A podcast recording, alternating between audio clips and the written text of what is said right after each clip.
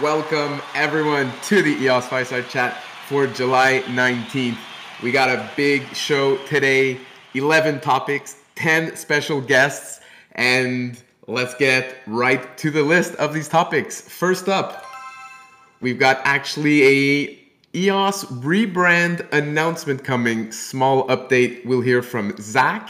Then we're going to follow it up with the EOS support semi-annual report update with Bishop, followed by some EOS EVM updates. Of course, the incentive program still going. MotoDex had an AMA and some multi-chain updates as well.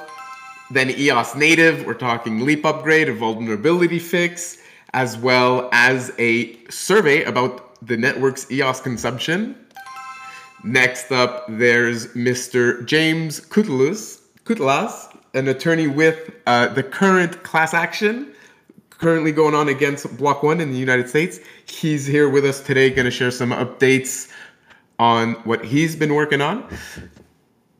Then we've got EOS dboard updates with Jun, Eden Creators and Tetra updates with Rosmari and Douglas Butner. Perhaps some Greymass updates with Aaron and then Yves is gonna is with us today as well. Talk to us about Japan, and there's a Chintai AMA as well. All right, a long list of topics. Let's see how long we go for, and let's jump right into it. So, Zach, are you around for this? Kick us off with this EOS rebrand update. Uh, sure. So um, we've been going through a, a, process over the last several months. We brought this up um, on a fireside chat in March, April. I'm not sure how far back it was, but we kind of discussed um, the two different paths that we could potentially go. Some of the complications with um, the brand confusion because we have the original chestahedron. We've got the EOSIO chestahedron, which is trademarked, copyrighted. You can't you block one owns it essentially or bullish. Um, and then we have the ENF logo, which oftentimes gets confused with EOS because it's like the official Twitter account that's linked to on CoinMarketCap and it has its mark. So really, what we're trying, what we've been trying to do, and we've been working with an agency to do so, is trying to kind of pull everything together and also kind of continue on the the path of what we've been calling the new EOS. So, like last year, we broke away from EOSIO with the um, EOS Independence Day in Antelope, um, with Leap 5.0 coming with the hard fork slash uh, consensus upgrade um, later this year. It's a breakaway from DPoS into a variation of HotStuff consensus. This is really just um, a continuation of that, of a new look, a new feel for uh, the EOS network. Um, and we're still um, very much in the um, creative process. So, what we're looking to do next week is present not the final product. Um, this is not a brand like rollout or reveal. This is really just uh, should be considered a sneak peek. Um, there will likely be some changes after the presentation based on the feedback that we receive. Um, we can consider it a temperature check with the community, uh, make sure we're on the right path, for example collect all of the feedback, and then after that, uh, we'll take all of the feedback, continue to iterate, and then it'll likely be a, another um, couple of months before the actual uh, rollout. Um, so, because uh, of the visual nature of this, um, we will be doing next week's fireside chat on Zoom instead of Discord. Uh, the main reason behind that is really just one, so that we can have the nonverbal cues. I'll have my camera on. Um, everyone else, I'm assuming most people won't, but all of the presenters, uh, you'll meet some of the um, creative team that we've been working with. Uh, they'll be helping, uh, they'll have the deck ready and be presenting it. Um, and then obviously being able to share screen. So uh, that's pretty much um, the update. I hope everyone uh, likes the direction we're going. We've been uh, like I said, working with this team for the last several months, uh, getting them to understand EOS. Um, what we'll be presenting is just some of the visuals. Um, it's not the full package. It doesn't include the messaging frameworks. It doesn't include a, a lot of what you will eventually see uh, in a couple of months. So just want to make sure everyone's expectations aren't that EOS is rebranding next week. Uh, that's not going to be the case. Um, as a matter of fact, uh, the timing of when um, an actual rebrand may happen will likely um, be based on other factors, based on other releases happening at the time, based on market sentiment, and really there's no rush um, to do the formal rollout, and we want to make sure we're doing it properly anyway. And as far as doing it properly, um, getting community feedback is a big part of that. So anyone who feels strongly about creative uh, wants to give their inputs, I highly encourage you to uh, join the fireside chat next week. And if anyone has any questions, I'm happy to answer them, but hopefully I covered all the ground there.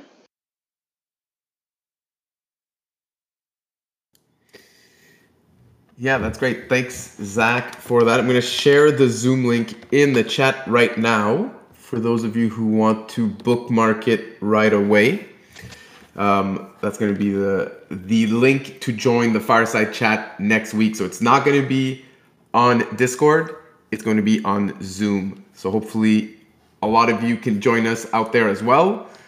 If you want to have your camera on, of course, you can do that on Zoom or not. Not a problem. Um, like Zach said, it's probably going to be mostly audio for most of the show. I'll try to have my camera on for most of the time as the host. We'll see how that goes.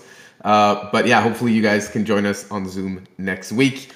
It's still going to be streamed on YouTube if you're watching on YouTube or on Twitter as well. So you can always still watch it from those uh, on, on those platforms if that's what you usually do.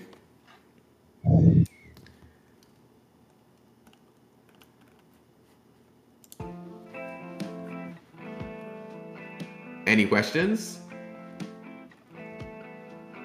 Anyone plan on showing up?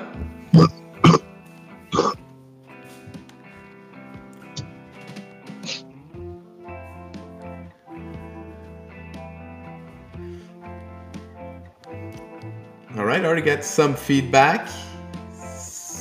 Drew says he's going to be there. Good to hear.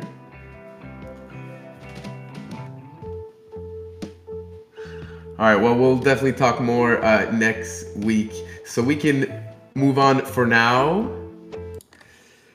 Bishop, are you ready to talk to us about a bunch of EOS support updates? Absolutely. All right. It's been a while since uh, we've had you on the fireside. Welcome back. And uh, yeah, let us know what you've been working on. Well, it's a pleasure to be back. We'll soon be releasing our semi-annual report for EOS support. Twice a year, that's our biggest report on everything that we've done. I'm posting right now in the chat uh, the monthly report for June that you can already see. Of course, every month we have a monthly report with everything that we do, every statistic that we have on EOS support, how we help the community through ticketing, through the social medias. And actually, yeah, on social media, so through all our accounts, and we have, for example, on Twitter, nine different accounts for nine different languages. Uh, on total, we have passed uh, 150,000 followers in total, which is a record in the EOS community. So we are very proud of that. We have managed to build the follower account on each Twitter account for EOS support, and uh, through each of these accounts, we have the information that we have translated about the tutorials, about the EOS news. All of that is available in nine different languages for everyone around the world and uh, we take great pride in that. Everything that we do at Support is not only for the English community, but for everyone that speaks one of those nine languages French, Spanish, Russian, Chinese, Korean, and more around the world. So, yeah, you can check out the uh, reports, and uh, yeah, I'll do a quick summary of uh, what you can find in them and what will be our biggest milestones.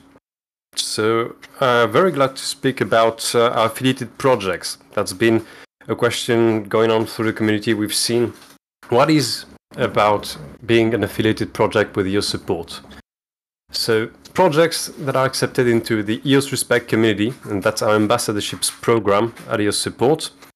We participate in monthly elections. We choose which are the projects best deserving of receiving funding and more.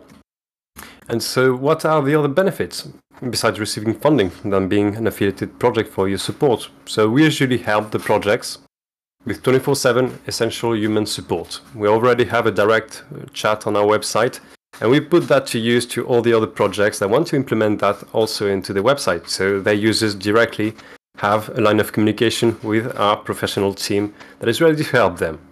So anyone can add that widget as soon as they become affiliated with us. And once they're affiliated, and they participate in this Respect. So it automatically gives them a higher reputation. So delegates, which are elected in EOS Respect, which are project owners from EOS, well, they have access to all the other project owners that participate in the community and they can receive information about any of these projects at any time. So accountability is therefore guaranteed. We check on each other. So as soon as a member, a project is a member of EOS Respect, they gain that accountability to the community. And well, after that, of course, EOS support well takes on the job of highlighting that project. So we market for them, we highlight them in our reports for EOS audit, and they have a higher chance of being well in our news feeds, etc. So it's a win-win for everyone.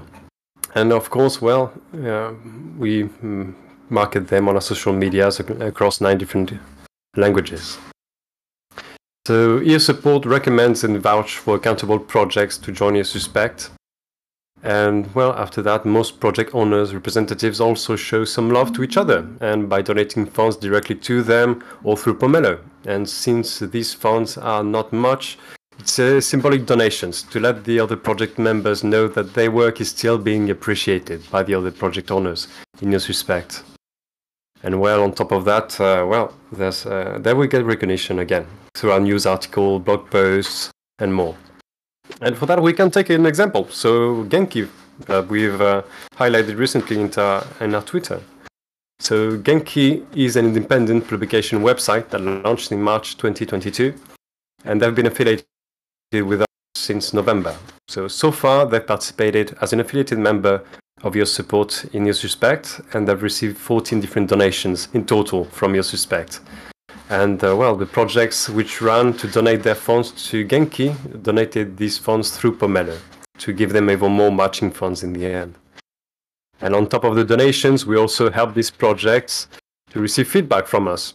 We help them uh, get, uh, we got tickets on our website, EOS support, for users that went to Genki, had some questions, uh, felt that something was off about the website maybe. So for Genki, we pushed them to update their landing page, make things clearer with the wording and the articles and more.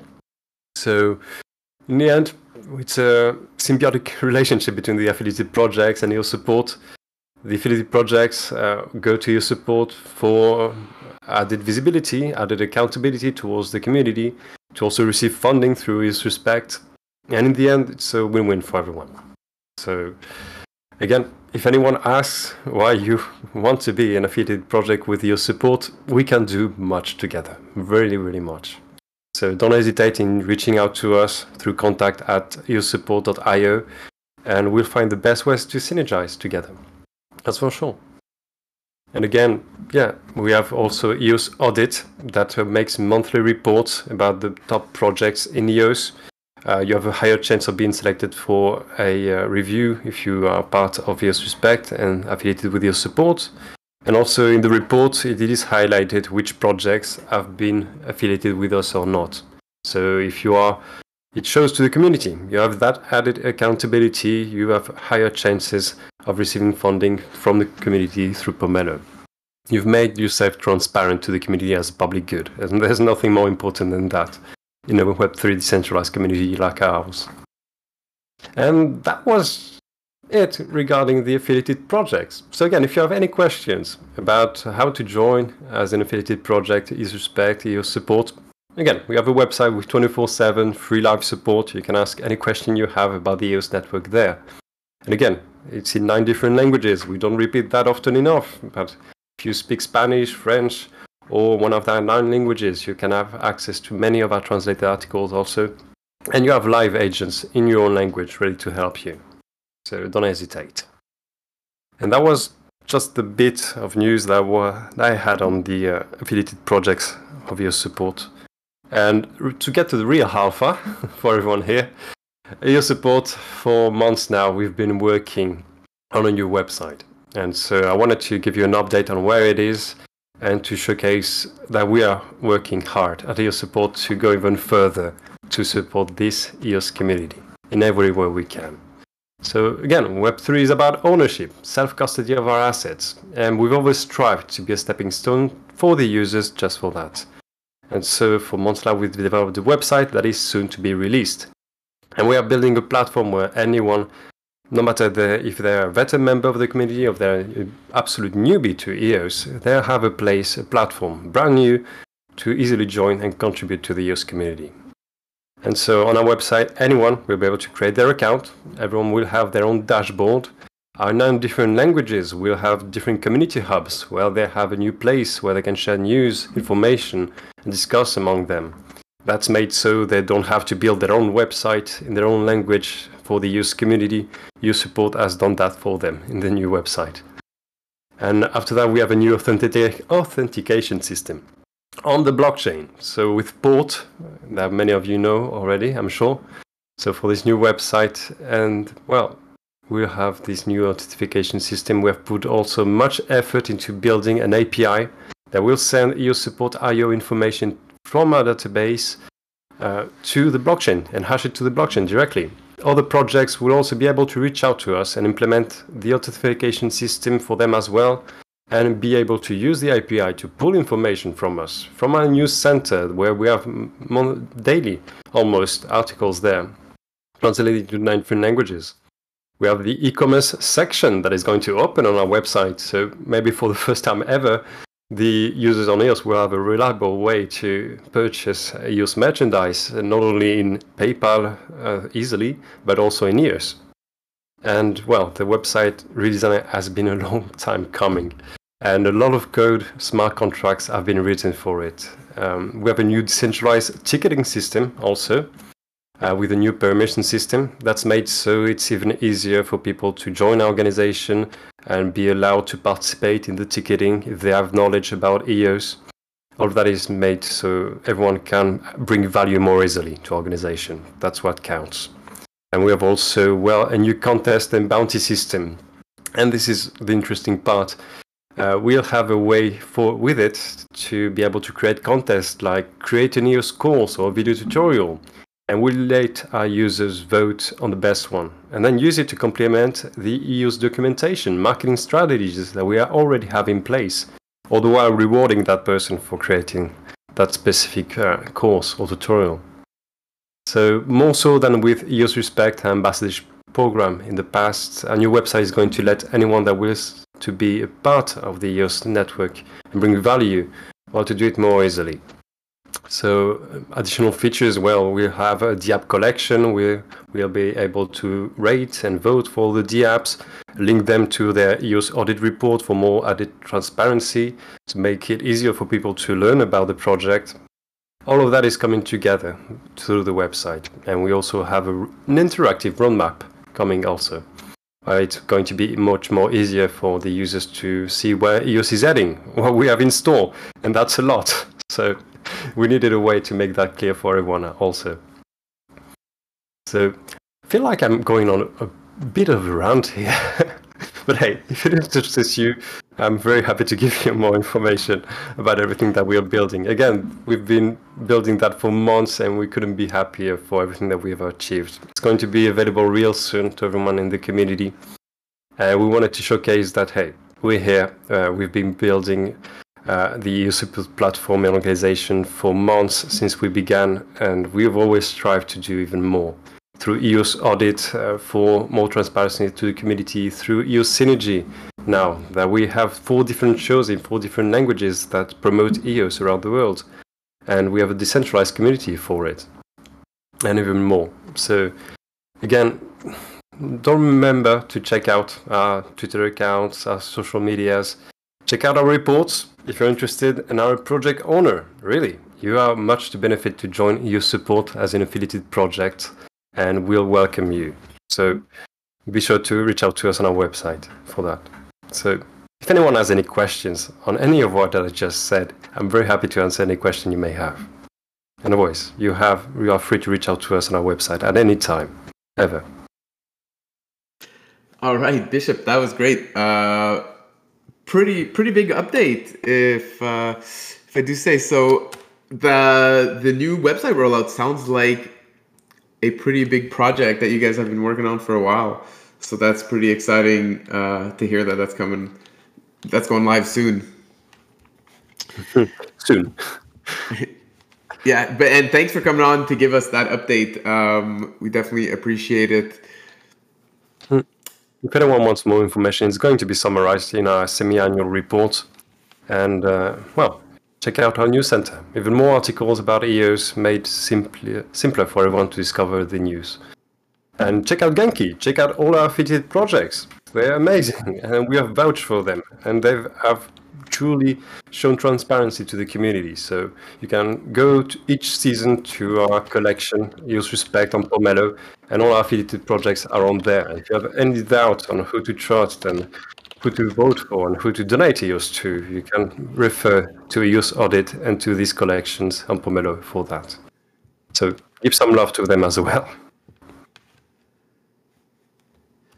Absolutely. And talking about these Pomelo projects, we're actually hoping to invite some of these projects onto the fireside in while during the off season of Pomelo and to get more updates from these Pomelo projects. So uh, love that you guys have been working very hard on that on the Pomelo audits. I think that's a great service to the community.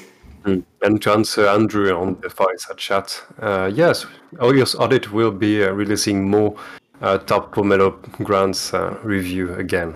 Yeah, definitely it's uh, it's where it's been created and it's been it's going to be there for a while making sure that every project is transparent about how they're developing after receiving funding through Pomelo each season. All right, thanks a lot, Bishop. Uh, if anyone has questions for Bishop, we can take a few moments. Uh, if not, uh, yeah, I'm sure we'll hear from Bishop again in the near future. You're goddamn right. All right. Thanks again, Bishop. Thanks, Stefan.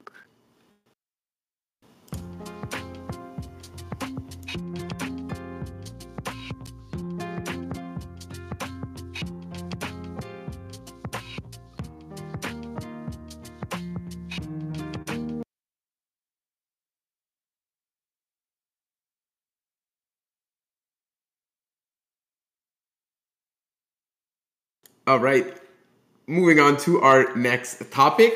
We're going to cover our weekly EOS EVM updates. I want to remind everyone out there that the EOS EVM incentive program is still live. If you deploy your application to the EOS network, you apply for this program, you may qualify for up to $50,000 uh, in incentives. So that's great. Motodex, one of these apps that has recently deployed on the network, recently held a AMA inside the EOS Network Foundation Telegram group, which is nice because it makes the information very easy to find. Um, so I'll link that message in the chat here. Um, basically, we learned some more things about Motodex, about their team members, their roles, the types of categories and gameplay in Motodex. Of course, Motodex is a play to earn, so they talked about how the users play, what they do to earn, and a couple questions from the crowd. So check out check that out if you want to learn more about Motodex. On top of that, this week there was also another announcement about this application called OpenBiSea, which is the developer of the Motodex uh, game. So that's something I learned this week. Share the tweet here in the chat basically the ENF tweeted out saying that the ENF is excited to announce that OpenBiSea has deployed on the EOS EVM, extending the capabilities of NFTs on the network. The integration brings both a multi-chain NFT marketplace and the Motodex GameFi project to the ecosystem. Learn more by going to openbisea.io. So very cool update. Uh, cool to see more infrastructure being deployed on the EOS EVM, in this case, NFT marketplace, and some more GameFi projects launching on that platform. So that's always good to see. All right, what else do we have here on the EOS EVM? Unfortunately, there's more news with the multi-chain saga. Zach, if you're still around, maybe you want to give a quick update on what's going on with multi-chain.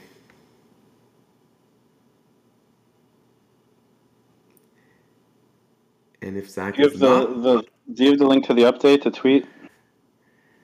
Uh, yes. Give me a second.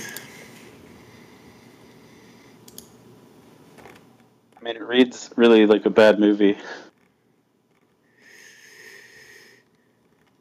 Yeah, not the greatest update, unfortunately.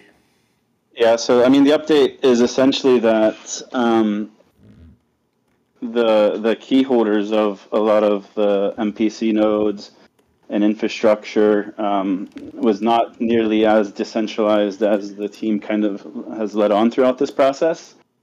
Um, the tweet really tells the full story better than I could, but essentially, um, the, the CEO of the project, who had all of the private keys and access to all of the servers, he was uh, arrested uh, May. I don't have the date in front of me. Um, and then, so we, we, we that's that time frame in May is, I think, when the first issues kind of started with um, the multi-chain bridge, which was the first bridge uh, to to deploy to EOS, so or EOS EVM. And around that time that uh, they mentioned that the CEO was arrested is the exact same time frame it was the cause of um, the suspension of services. If you guys recall, the multi-chain bridge was not working for uh, about a month shortly after the EOS EVM launch. So it's kind of unfortunate timing. Um, but one of the good things that happened uh, because of that was um, a lot of capital kind of got off the bridge after, after that hiccup. Um, so basically, with that update, they mentioned um, that they shut down the rest of their infrastructure out of a precaution. Just no one really knows what the future is. Um, we're kind of in the same boat. Um, there is some communication still between ex team members. Um, we're waiting to see kind of what next steps are. There's over a billion dollars of TVL um, locked up on their bridge uh, right now, so everyone's kind of in the same boat as trying to figure out what the next steps are, um, how long it may take uh, to resolve the issue, if the issue will get resolved at all. Um, so we're very much in that same boat. Um, as far as how we move forward, um, we've been uh, since like before the EVM even launched. The goal has always been to have multiple bridges, so that no one bridge serves as a single point of failure. Um, because over the last couple of two years, especially, um, a lot of the bridges have uh, faced issues. So uh, Nerve Network, um, their smaller bridge, uh, they just announced uh, publicly in a tweet, I believe it was last week, that they'll be deploying to EOS EVM. Uh, that bridge should be coming online uh, by the end of the month, hopefully. Um, there's two other bridges that should be coming online over the next couple of weeks. One of them is very close. Uh, the other one's a little bit further away. Um, so there's should be in the very near future multiple bridges, and then on top of that, um, one of the highest priorities right now for um, the NF engineering team uh, working on the EOS EVM is adding um, altcoin bridging to the trustless bridge uh, between EOS EVM and native EOS. So um, that's coming too, as far as that, that, all of these things were underway kind of before the multi-chain issue happened.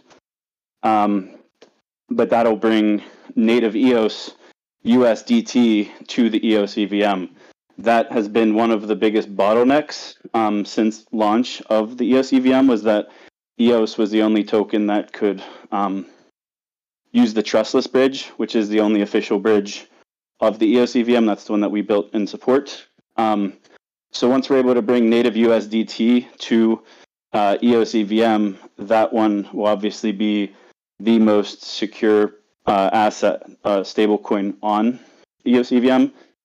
Um, and likely people will have a lot more trust in that than any of the independent third party bridges.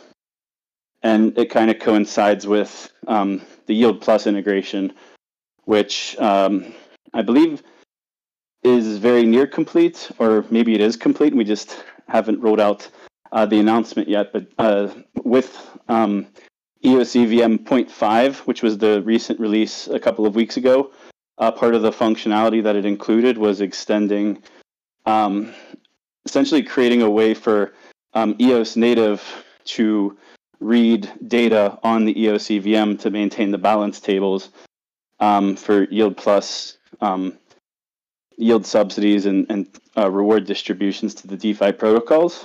So once the um, the trustless bridge is put in place, um, the two main assets will be the uh, that are supported with the um, Yield Plus program will be uh, the native EOS version of USDT and EOS. Kind of went a few different directions there, but essentially right now uh, the multi-chain bridge is suspended.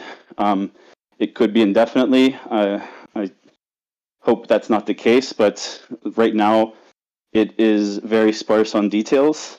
Um, we're both watching all of the other foundations and how they're reacting. So, for example, Fantom, uh, uh, the Fantom Network, uh, they had hundreds of millions of dollars on that bridge, uh, and that's all kind of up in the air right now for them. Uh, for the EOS EVM, uh, there was roughly um, about 400k of TVL, and out of that 400k, um, 150k of it, over 33% of it, uh, does belong to the ENF. So we are providing stablecoin uh, USDT liquidity uh, for cross-chain uh, routing uh, with Mesonfi, which leveraged the multi-chain bridge.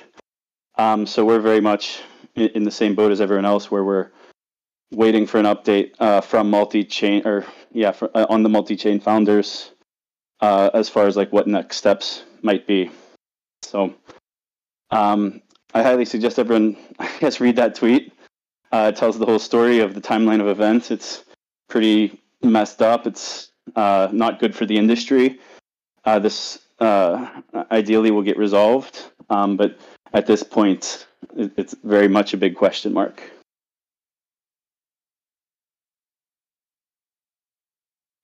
Thanks for that update, Zach. The tweet I found was from July 7th. Is there another one more recent? There should be unless they took it down. From uh, multi-chain.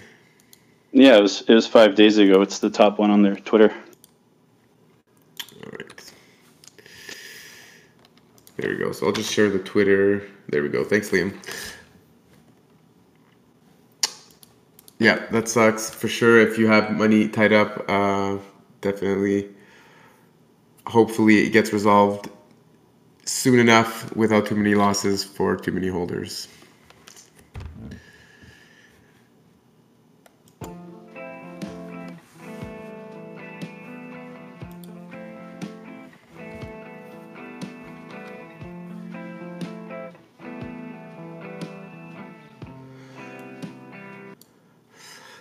Right, next up, we're talking about EOS Native. Actually, there was a vulnerability fix a couple weeks ago, and I'd like to invite Matt from the ENF uh, to talk to walk us through a bit what happened and the actions that the network took in response. Hey, yeah. So, uh, couple weeks ago, there was a security release. Uh, this is probably been the first one for a good while for uh, for uh, Leap and, and Nodeos.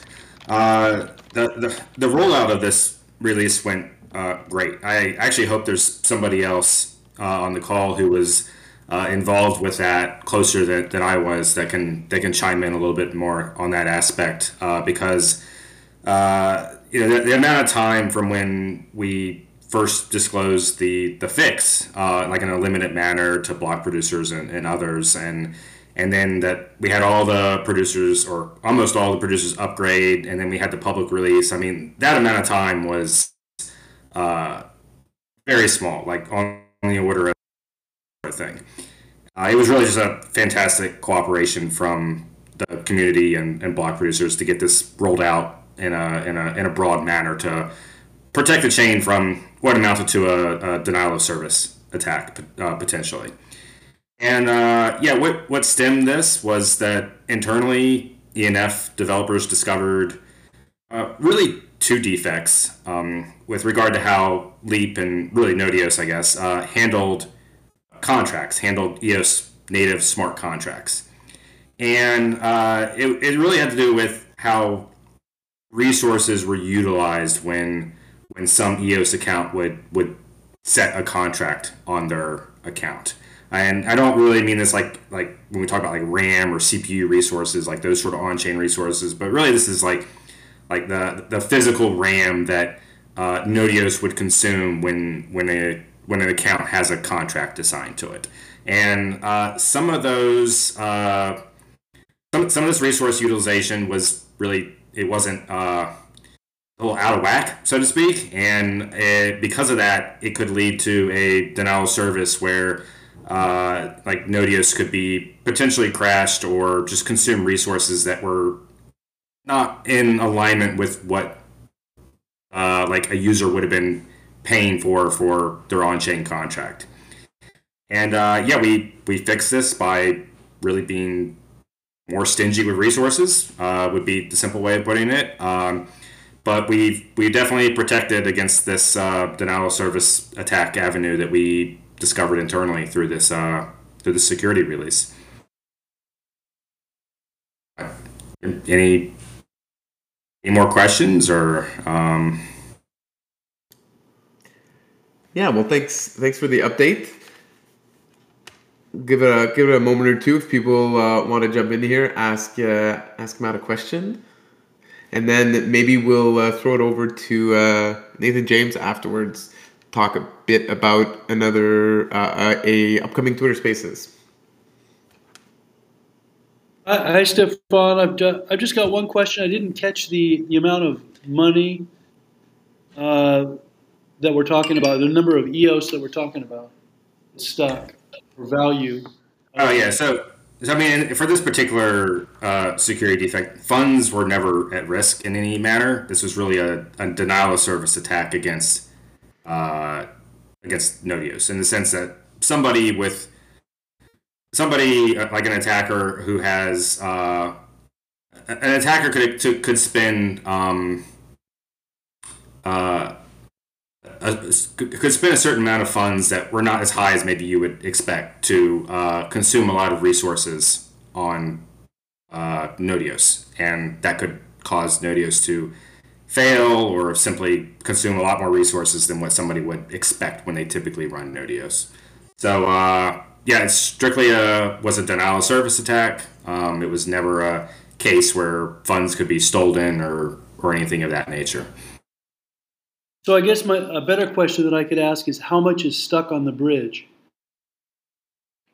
Okay, so that that's that's the previous topic. That's not Yeah. related. That's on the EOS EVM side and the multi-chain organization. Here we're talking on the EOS native side, a bug fix to the underlying blockchain protocol. Okay, thank you. Appreciate it.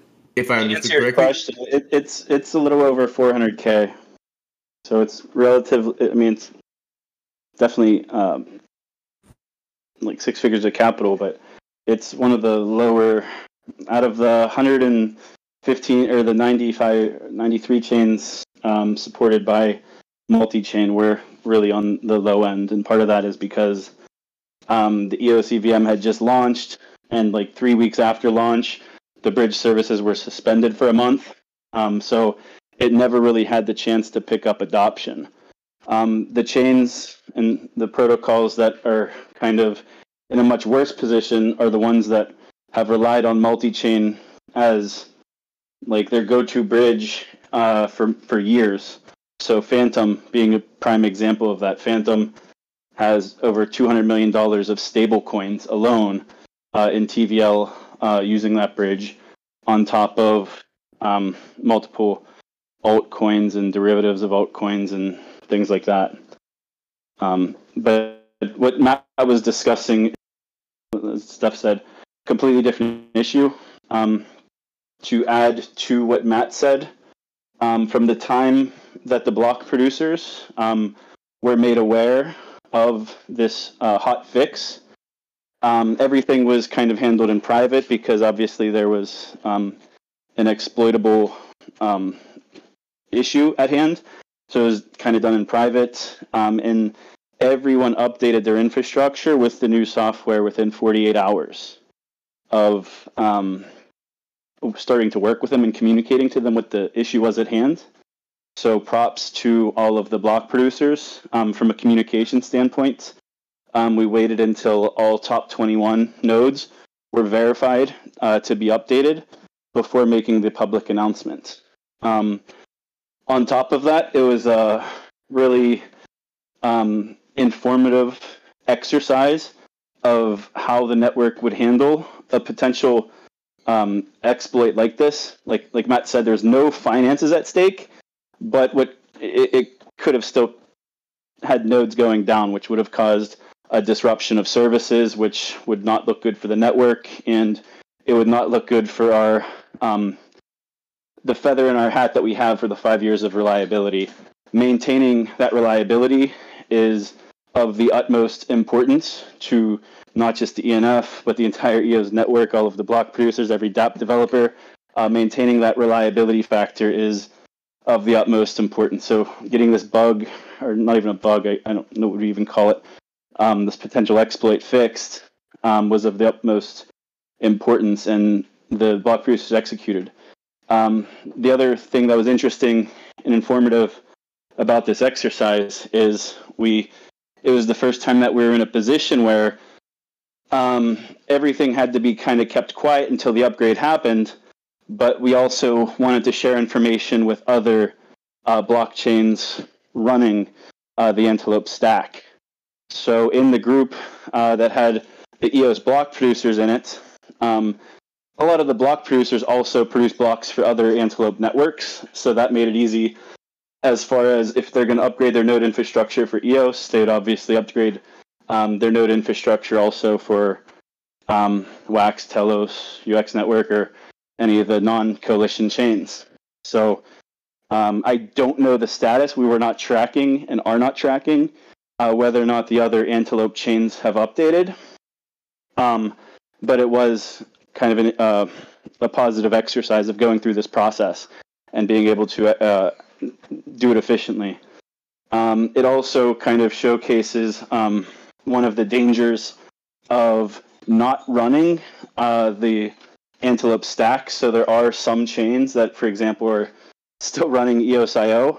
Um, and for those chains, they, they may, uh, I believe, uh, still be open to this exploit because uh, it was only made backwards compatible back to a certain version number. So the patch was added to, Matt would probably know better than I do, but maybe like the last four or five releases.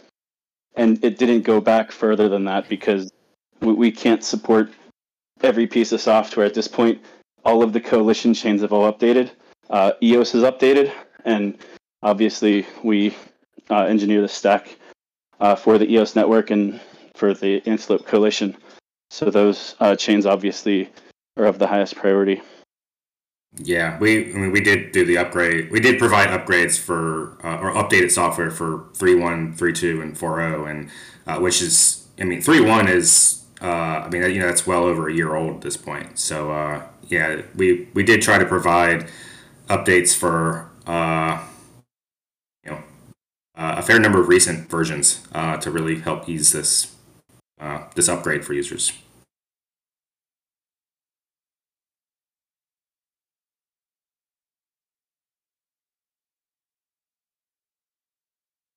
Uh, I have a quick question. This is Drew. Um, I don't know if Stefan is muted and trying to talk, but um, I was just about to put the music on, Drew. But you go for it if you got a question. uh, yeah. So I've experienced uh, random transactions taking like way more resources than the same transaction did uh, previous time I did it. Is this potentially related to the fix uh, for these uh, sort of transactions that consume too many resources? I, I wouldn't expect it to be related. I mean, uh, it's hard. It's hard to see how they'd be related. So uh, sounds like maybe a different issue that would be interesting to troubleshoot, um, but probably not related to this. Okay. Wasn't it mostly a RAM issue?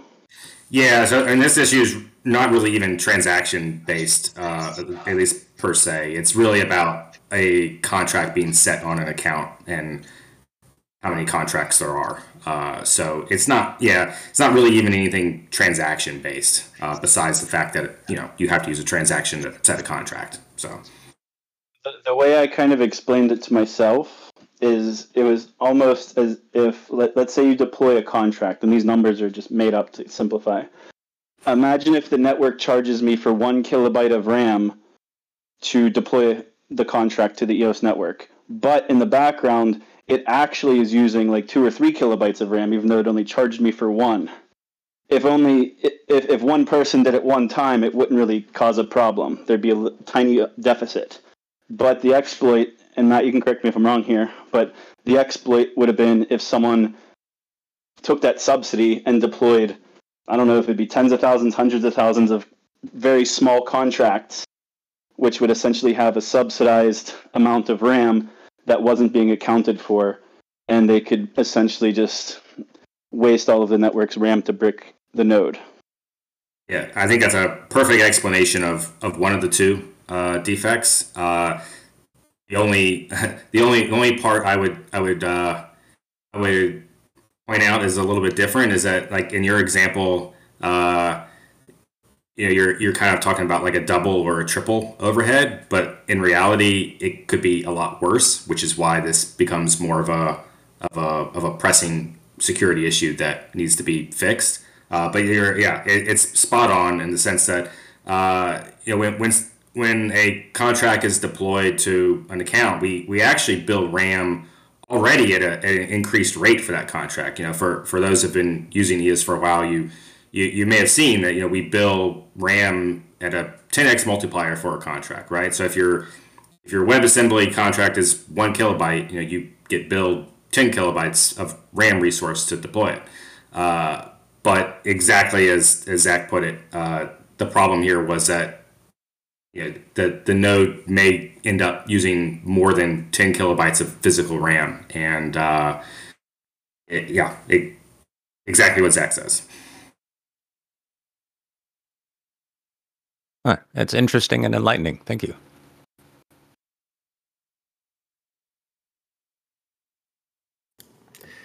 All right. Thanks for sharing, guys. Next up, just want to give a sneak uh, quick preview about a Twitter Spaces happening tomorrow morning on AIGC driven security and privacy. Nathan's going to be on there. Uh, Nathan, if you're around, if you want to give us a quick uh, explanation on what, what this topic's all about. Can you hear me? Yeah, we can hear you. Cool. Um, so there's this is a space with three other entities: uh, Mars Search, Pop App, and Atom Network. I just posted them here in the in the chat as well. Basically, this is about something called AIGC. AIGC is uh, gen- AI generated content, uh, meaning content that's generated using things like ChatGPT or Midjourney. So imagery is also uh, content, um, but that doesn't have to be large form content. So even a small 20 character piece of text is still considered AI generated content if, of course, an AI generated. Um, so we're going to be talking about the implications of AI generated content on security and privacy, how it can be used to enhance security of Web3 applications, what the, the impact of security on Web3 applications is due to it, and uh, how we can prevent vulnerabilities in smart contracts, as well as other challenges at the cross section between AIGC and Web3. I could list off all the questions, but I'd like for people to actually show up and hear the questions there. I think that would be a, a better outcome. No, for sure. Thanks for uh, explaining it quickly here and um, sharing with us a bit what this space is all about. All right. Next, next up, uh, I'd like to invite Yves onto the stage if Yves is uh, available right now. I'd like to hear about his upcoming trip to Japan and the hashtag OPOE that I've seen around a little bit. Yves, welcome to the fireside. Welcome. Those are two completely separate topics, uh, but let's let's try to combine them. Uh, so I am heading to Japan um, next week. I'm speaking at the WebX conference next. Uh, I believe it's going to be the Wednesday. It's the 26th, uh, which for a lot of the people on this call right now, if you're in uh, North America, then it would be the 25th at night for you sometime or in the middle of the night. Uh, so I'm speaking there. The panel, sorry, it's not a panel. It's it's a fireside, and the um, the topic's already been uh chosen. Um, and so we'll be going there, meeting with others uh, within the space. Obviously, uh, we've got a bunch of business meetings uh, lined up. Japan is a is an interesting jurisdiction for us. Uh, EOS is not listed in Japan. Uh, the way that the Japanese government um, very early on uh, took a, an approach to regulations uh, on crypto. They were, they were one of the first ones. So even in 2017, during the ICO rush, Japan already had regulations on crypto, um, and it made it very tight for people to be able to to deploy or to have their tokens listed in Japan. Uh, and so it's a it's a jurisdiction with very very few listings, extremely tight regulations around crypto uh, in a way very forward looking. They were one of the first ones, but at the same time, since 2017, they've lagged quite a bit.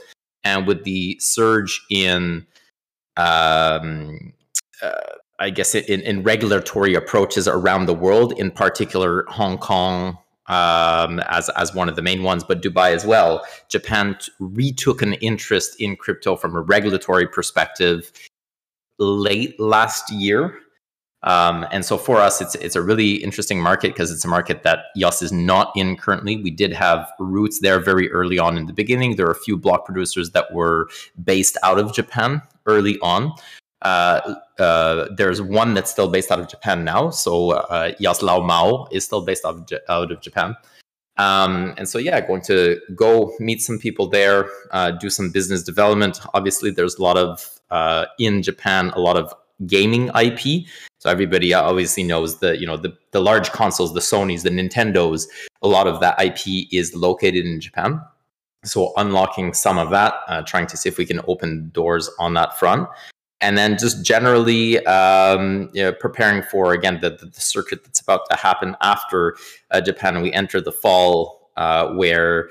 Uh, you, you get the Korea Blockchain Week and Token 2049 back to back. Um, and so people are kind of at this point in that that phase already culminating to those larger events at the end of the year. Um, so it should be really interesting. Should be really good. I haven't gone back in a while um, in in formal, I guess, uh, capacity. I haven't been in in quite some time. So it'll be interesting to see where the market's at. I was unable to make the June Kyoto event. We we canceled um, uh, before uh, the the event uh, occurred, and so I was going to be there for two events back to back. Cancel that first one. Um, so it'll be interesting to see what it's like right now. The prime minister is delivering. Um, uh, I think the prime minister is delivering the, the opening uh, words uh, for that event. So again, kind of this idea that Japan is in a very unique position from a jurisdiction or a regulatory point of view, um, and seeing how we can position EOS uh, well in that market. So it should be a pretty interesting event. Our main marketing partners uh, MarketAcross slash inbound junction. There are some of the media leads there too, so we should be able to get some interesting tidbits out of that. Um, and yeah, that's that's pretty much it. I don't know if you had anything else in particular, Steph, for Japan. Uh, the one thing I had noted down was the title of uh, an upcoming panel talk that or, or upcoming talk that you're doing. So the one in Japan. I'm not sure if that was the one in Japan or not. Uh, or if so the, the fireside that I'm I'm doing, or I guess the speech, uh, it's it's a 20 minute um, uh, fireside. So it'll be me and a moderator. Uh, just found out this morning that the moderator will be different, uh, someone irrelevant, but the topic, which I don't know if that moderator had chosen or not, um, but it is not just theater. How EOS got rid of Block One. Uh, so that's the name of the topic. Uh, that's what uh, that that's what they've requested. That's what they've given us as a as a topic to talk about. So I don't know if that's what you're thinking of. Yeah, that's what I was thinking of. Um, I kind of yeah, I, I I liked this title when I heard it for the first time. You know, implying talk, implying about the decentralized theater that we see in crypto oftentimes. Um, mm. So I think that's going to be a good topic for you to talk to frame the the story of EOS within. Yeah, so if not, um, typically before uh, panels or anything like that, we, we typically have a you know kind of an email thread back and forth with the other panelists, or in this case with the with the moderator, to see where the moderator's thinking of taking that, or if they've got any particular questions or anything like that. I've not gotten that yet, um, and so if there's anything uh, you know, it, it, right now it's basically a surprise. I have no idea uh, what they what they're going to ask, where they're going to go. It really is we follow their lead um, and basically introduce EOS to a, a, a, whole, I guess, new group of people that really don't know very much about uh, about EOS in a, in a jurisdiction where EOS is not even available for people to purchase. The great thing about Japan, though, is that if ever you do get a listing in Japan, the system is extremely uh, maybe robust is not the right word, but um, let's say concretely, you can go to the convenience store and you can buy things using crypto right now in Japan. You could, if you wanted as an individual, take your pay in crypto right now because they do uh, consider that as a form of payment. For example, that's very different than other jurisdictions. So Japan is typically very slow to onboard things and they're very tight with their regulations. But once you're in, you're formally in. Um, and I don't know, Zach, if you have the the number, but I think there's there's only 28 or so tokens that are formally listed in in, in Japan that people can actually purchase and or trade. Uh, so the number is extremely low. Um, and so yeah, trying to make some grounds there and trying to get EOS uh, opening or trying to get Japan uh, to open up to to EOS as part of the the main goal of this. I had a I had a buddy actually telling me just this morning how he was in Japan last month at a crypto conference, two of them actually, and he said it was booming out there. So sounds exciting for you to go out there. And I think the other thing you had asked for was the uh, OPOE yeah. or the only possible so, on EOS. Totally just unrelated topic. Um, completely but I just unrelated. wanted to, to make, make sure to get your thoughts on it uh, while we had you here on stage. Yeah, and it's just a little tagline. I think it's pretty cool. I originally really liked as well the idea of the new EOS, and so that latest tagline is is OPOE. Um, of course, people are going to say it's possible on other chains. Yes, it is. That's not the point. You're missing the point. You're not the person we're talking to um, this just concept in general of branding EOS as very high performant, being reliable, being secure, etc. And it's just a very small brand tagline um, that people can use, right? Hashtag OPOE doesn't take many characters. Um, and it just highlights this idea of uh, it's it you know come to EOS. You can do that on EOS. It's possible on EOS type of thing. Right. So I'm not sure if we said it. OPOP stands for only possible on EOS. In case people had missed it earlier there. Um, very cool. I like it. All right. Uh, anything else you wanted to share with us today, Yves? Um, if not, then. Uh, can... uh, so I don't know the exact number. It, it's really hard to know how many tokens are listed in Japan because there's no official list I can find in English. Um, but it is it's under 20. So every every uh, they they have like a regulatory framework and a strict uh, process. So it is a very limited set. Um, the other piece to add is that we just got confirmation yesterday, I think, that um, even though the the talks will not be live streamed, uh, they will be published to the CoinPost um, YouTube after the fact. So usually the turnaround on those for conferences is usually a week or two. Um, so everyone could expect to kind of see the replay afterwards, which we'll be sharing that through all of our official channels. And um, CoinPost, they're like the largest um, crypto news publish publication uh, for the Japanese market. So that's who. Um, I'm not sure if the new moderator is also with CoinPost, but CoinPost is um, the organizers of like the main organizers of the event.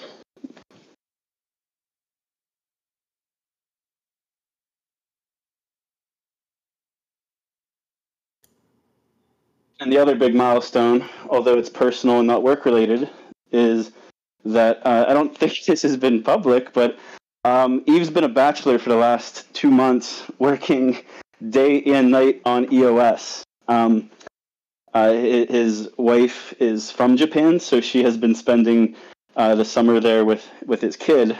And I, I was with Yves last week in Ottawa um, and did not meet his family. I did visit his lovely home. Um, but yeah, when he goes to Japan, uh, it'll be the first time that he's seeing his uh, wife and child in several months because uh, just being around him last week and seeing how he works, we maintained all of our usual uh, calls and cadences. It's like the day never ends. Um, it starts very early in the morning and goes very late at night because essentially uh, after dinner time, it's basically Asia waking up and more calls, more calls, more calls. So I'm looking forward to Yves getting able, being able to see his family. But that's, I, I believe, after the conference. Well, if we're sharing personal things about Yves, um, want to give a shout out to Yves for getting in shape lately. Um, I called him out a year and a half ago or something. I felt one of the pictures kind of had the stomach showing. There's no more stomach showing from the latest picture that I saw, and so uh, yeah, good job on Yves getting in tip-top shape and representing the EOS network to the to the best of your ability. Round of applause for that.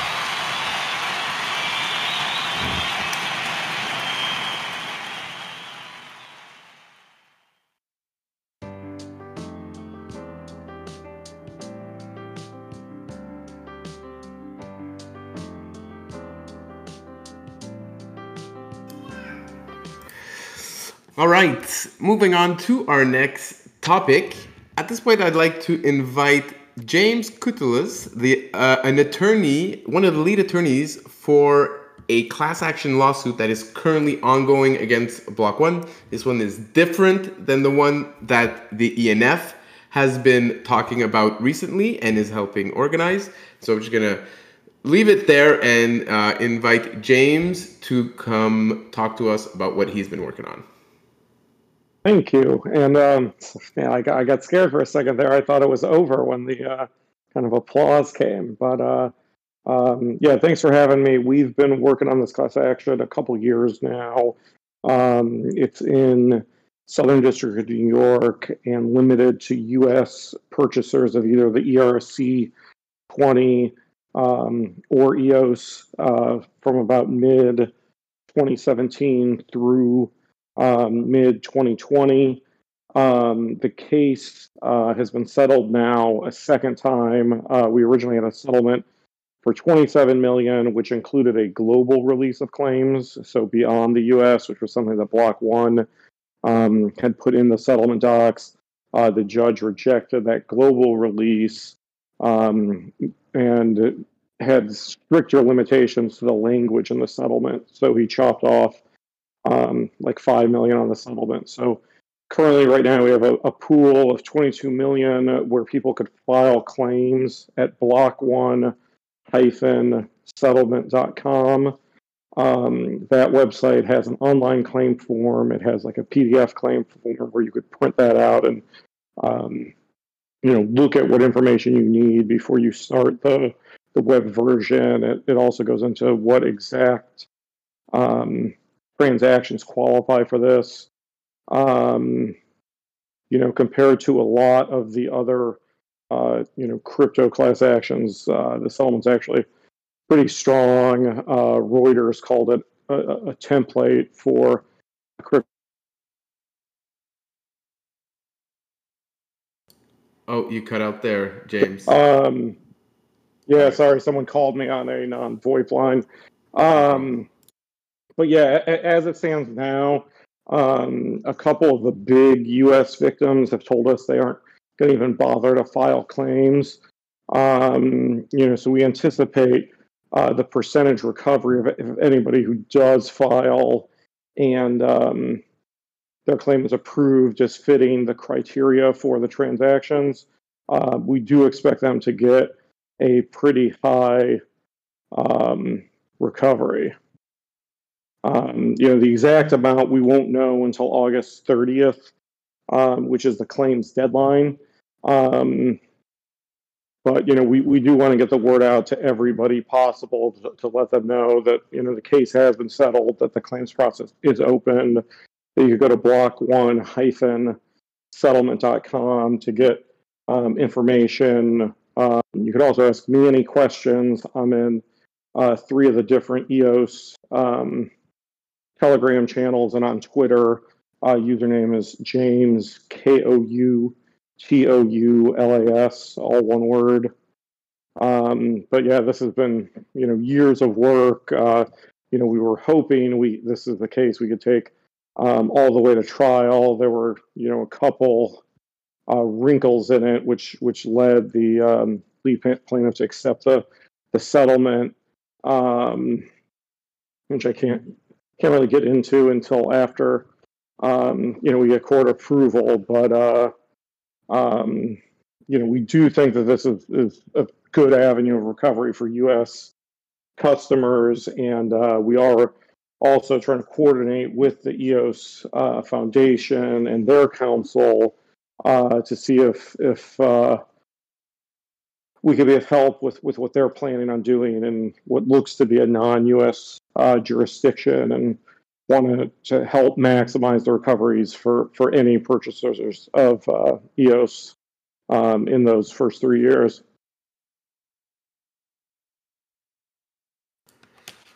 All right. So, and this is only available to U.S. residents, to be clear for everyone.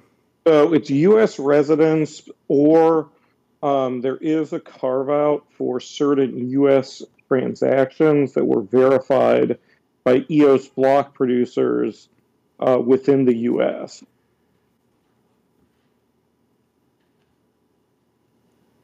Well, I don't.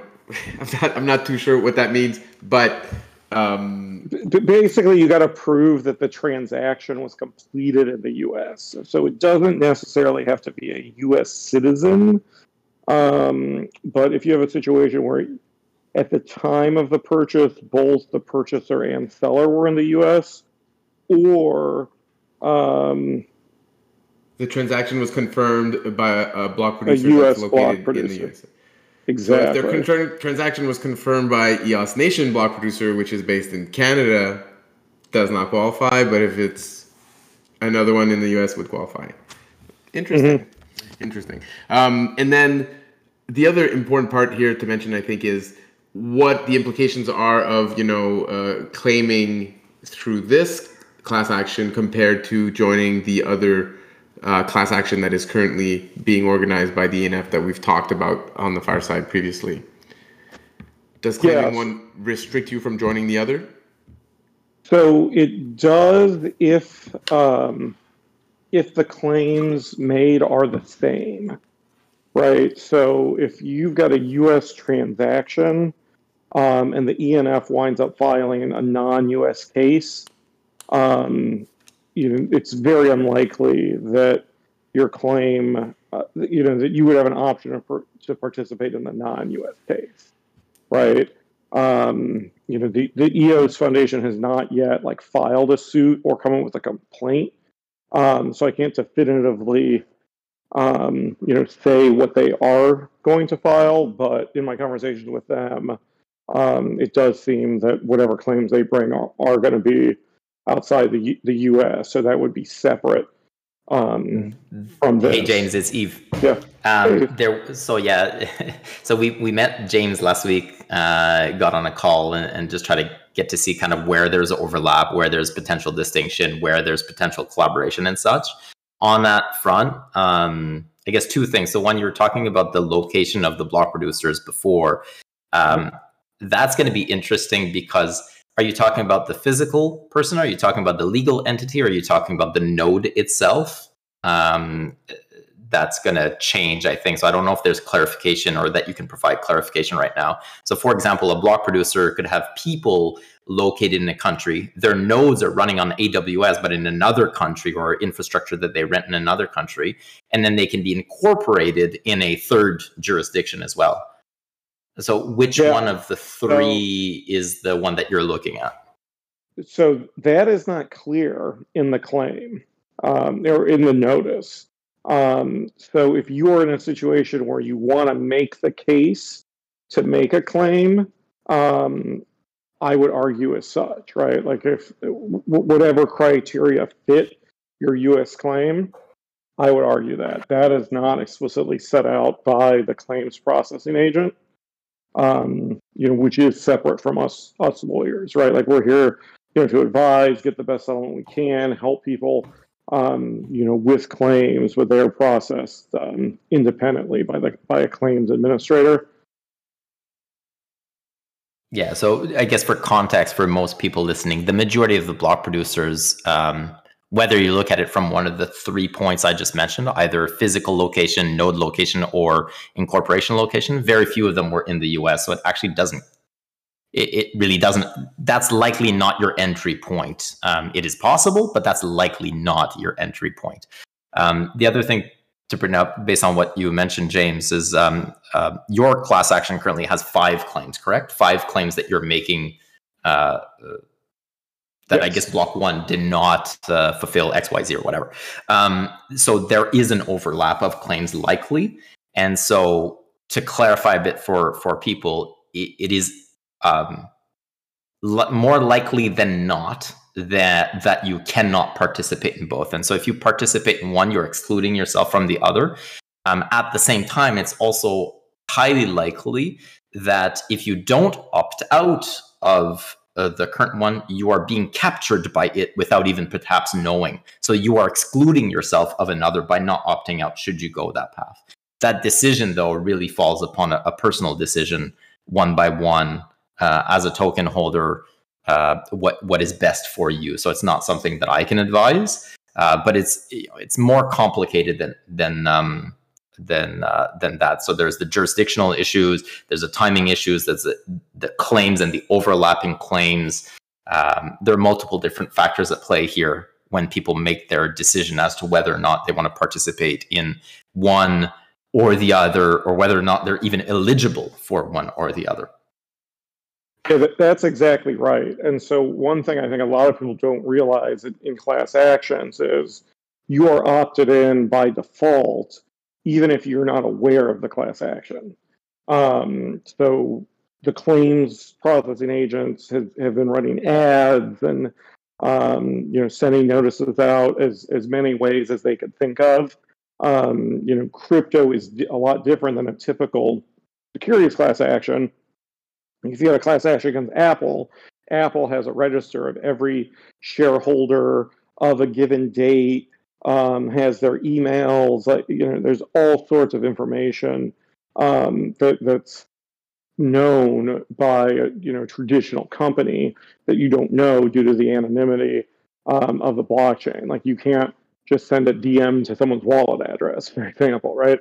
Um, so, you know, I've been trying to get the word out as much as possible on Telegram, on Twitter, on LinkedIn, etc., so that people are aware of this. But um, if you did have any transactions between uh, mid 2017 and, and mid 2020 with US Nexus, um, you know, with uh, you know the exchanges that are listed um, or any other criteria of the class, you do need to make a decision um, either file a claim or opt out.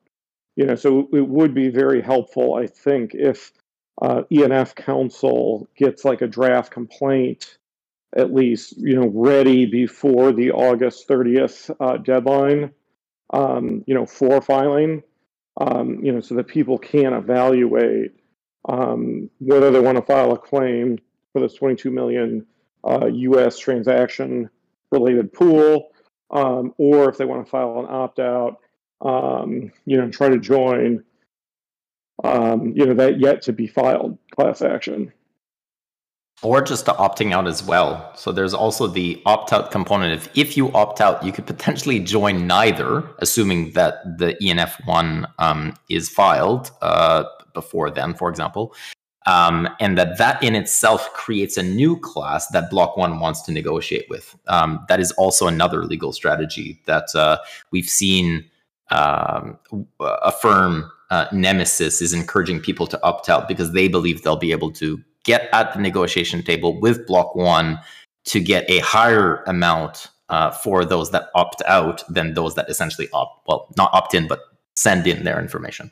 So there's really three different potential venues here for token holders to uh, ascertain.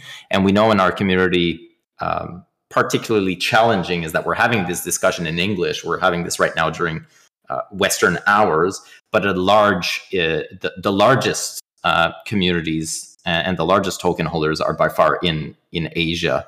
Uh, and so that's going to be a tricky part as well. As James mentioned, you are automatically in unless you opt out, and you can't use, um, to the best of, of the work that we've done as well, um, in the research we've done, you can't use uh, uh, what would be the term uh, not knowing ignorance of it. ignorance as as as a means right? So you do have to make a decision essentially or that decision is being made for you. Um, and obviously that's what block one wants right? So they want it to be as wide as possible in what that the the the, the class essentially um, uh, who was in that class because they want to just do this once and be over with um, and so they want that to be all inclusive as much as possible yeah, and, and, and so doing nothing is like the worst of all worlds because you're giving up legal rights, but then you're barred from receiving any settlement. So like you can't get a Yes. settlement unless you actually file a claim. Um, you know, so anybody who transacted through the U.S., you should absolutely at least go to the website, which is block one settlement.com, review the FAQs, look at your transactions, um, and, and, decide either to make a claim or opt out. Uh, and there's a somebody in the channel, Trembot. You're uh, you're you're bringing one correction. Correct. So obviously, only if you're qualified for that class are you automatically in that class. And then you give an example. So if you're in Asia and you bought from an Asian exchange, it's actually not that simple. Um, because, for example, you could have been in Asia but bought through the ICO. Um, and so you're in Asia, but you bought through the ICO, and so you're actually trigger being part of the class uh, because you bought essentially directly from Block One. Um, and then it's, it's, even more complicated than that. A lot of people in Asia bought through conglomerates. The conglomerates were buying, let's say, 100 to 150 million dollars worth of EOS, and then they were reselling it at um, uh, uh, basically within their respective jurisdiction. And so there's still some uncertainty as to whether or not uh, that is the conglomerate part of the class, is the end user part of the class. We're still not sure on that front yet. So it's it's really not that simple. And does this uh, qu- uh, qualify for non-Americans? Or Correct, because it, it doesn't have to do with whether or not you're an non-American. Yeah, it, it, it's all about where the pr- transaction occurred.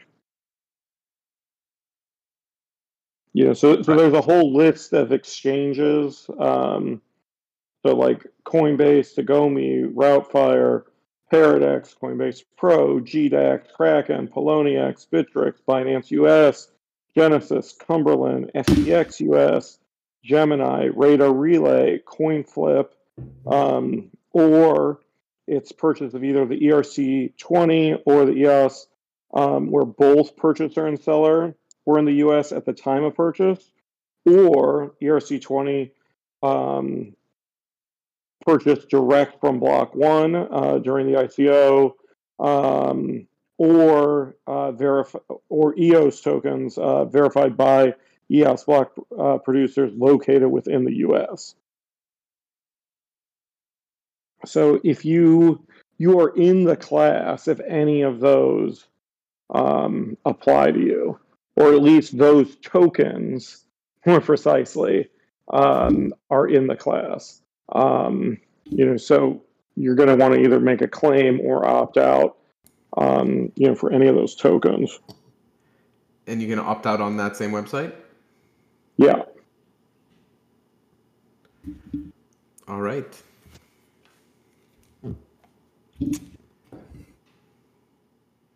If any more questions now, if you think of anything later, just you could DM me on Telegram or Twitter. Uh, Rodrigo has a question here in the chat. Let's see. He says, "Does the 22 million class action settlement dictates dictates that you have to demonstrate realized slash unrealized losses? So even if I bought in the ICO and sold the EOS later for a higher price, participating will come out to zero awarded." Yeah, you you have to actually have losses, but it, realized or unrealized. the language there is an FAQ number four when it says quote and were damaged thereby. So if you made money on you know And what's transactions the time? made What's the time frame for these transactions? um, it's the specific date is June twenty sixth, twenty seventeen through May eighteenth, twenty twenty. So if you bought EOS and then sold at a loss through those exchanges during that time period, you're eligible for a claim. And if you're psychologically damaged by EOS Rodrigo, maybe take your um, uh, your your the, whatever the the bills that you have for your psychologist and submit those. Yeah, I should go James, get one. huh? James will refund that one personally. No comment.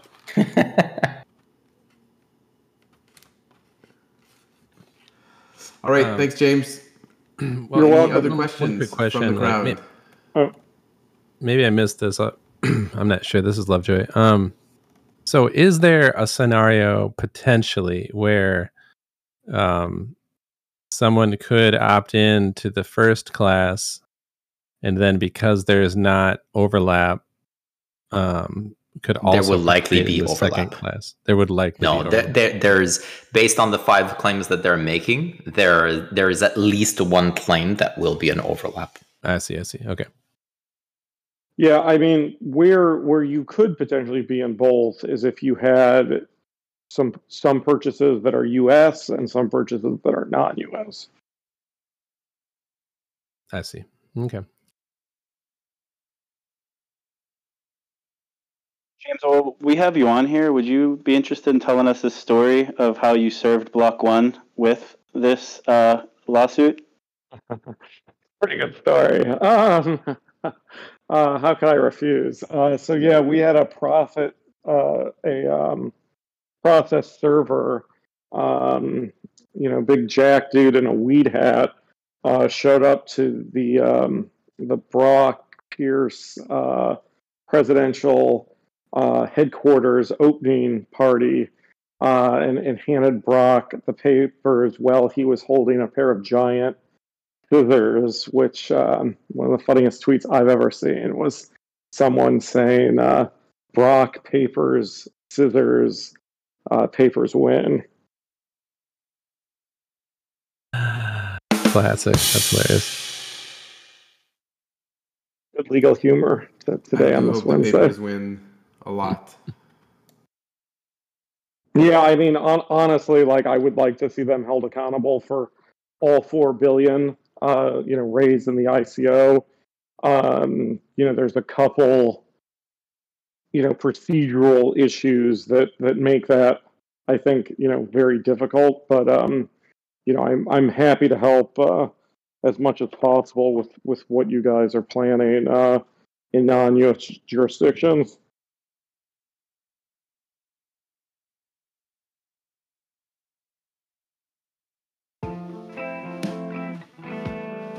I've got a question, Stefan. Uh, I didn't catch your first name, uh, sir. Uh, mine is James. Hi, James. My name is Perry. Uh, Perry. I've got a question about the any depositions of, let's say, for example, Dan Larimer and NDAs. Are you going to be able to pierce NDAs and find out, not just Dan, but from Block One, to find out happened uh, in in the decisions to decide where to spend the money? So in, in our case, uh, the lead plaintiff chose to accept the settlement offer ahead of discovery. So we were not able to conduct any discovery. Um, so you know that's that's kind of a moot point in our our case. Our case, you know, basically went on for you know two years of procedural, um, you know, motions and briefing and and, and whatnot, and then. Uh, uh, you know, they they made the settlement offer to us, um, and then it was accepted. So we did not get to do, do discovery.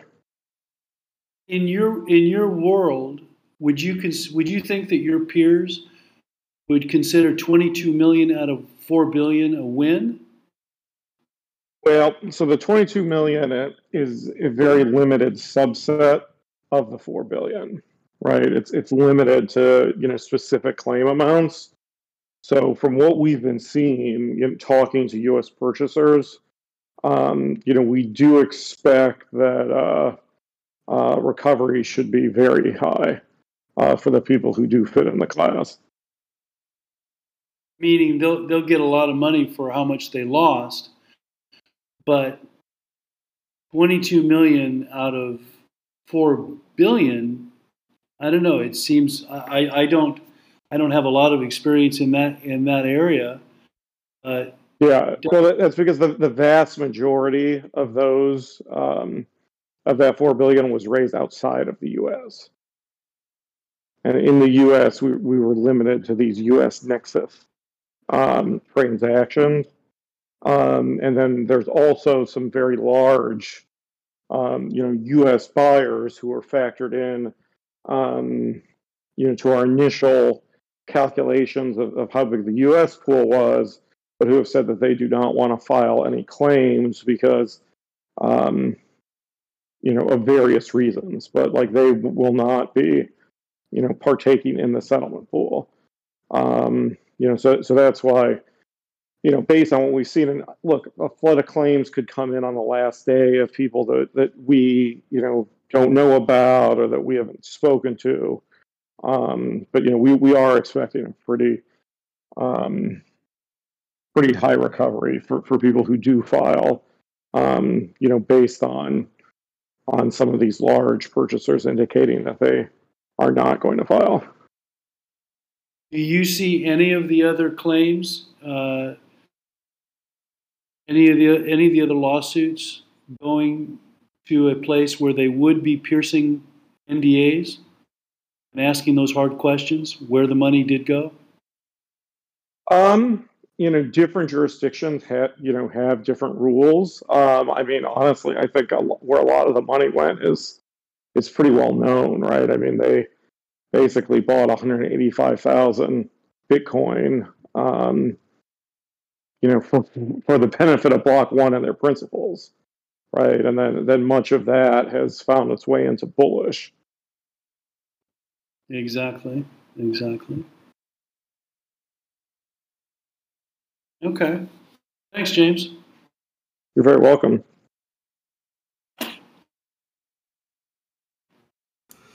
All right, and the deadline to file this uh, opting out or a claim is August 30th. Did I get that right? So the opt out deadline is actually August 29th, and then the claim deadline is August 30th. All right, so just over a month to do this. Okay, good to know about these things for sure. Any other questions from the crowd while we got James on here?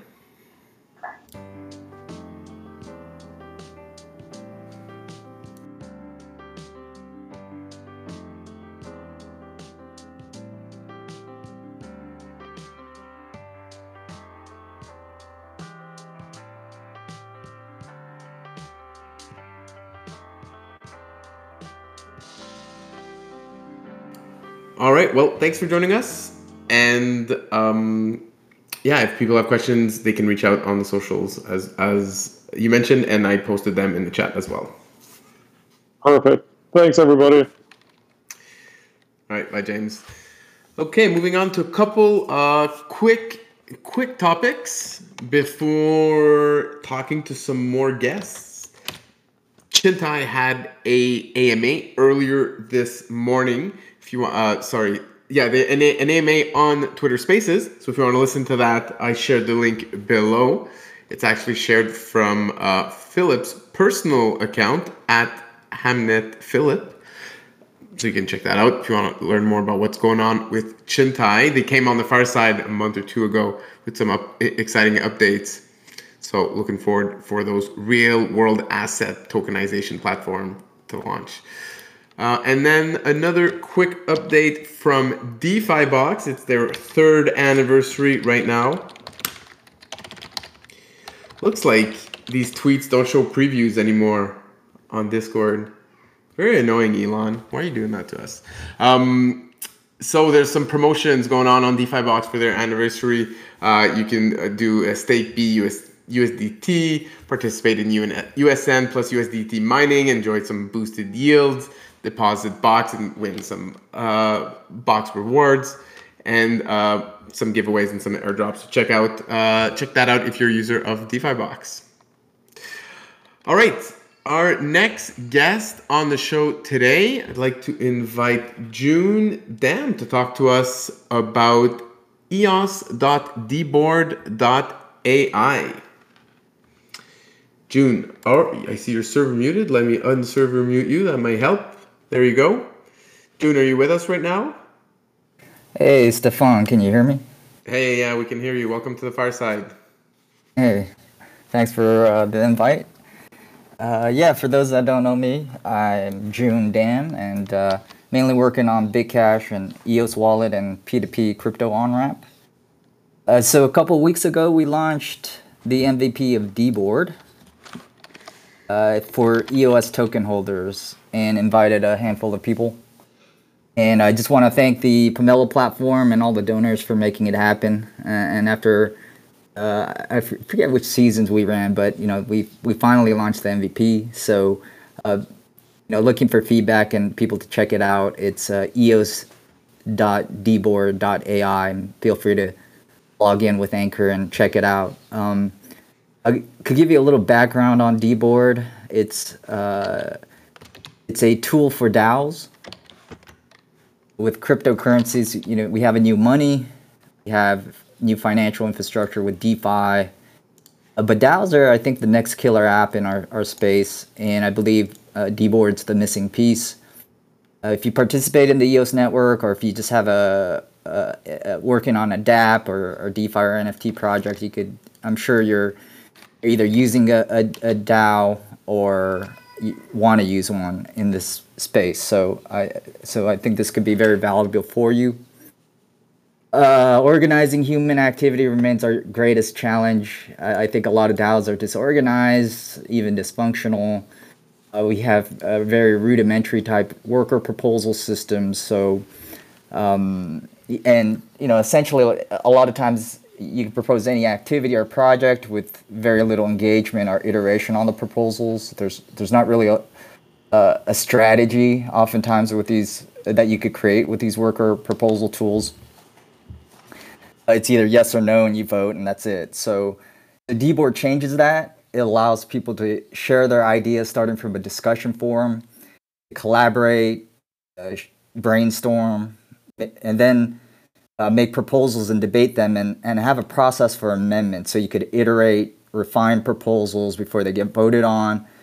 Uh, we have uh, the pre-vote pre-vote stage or phase that is just really just uh, pre-vetting proposals.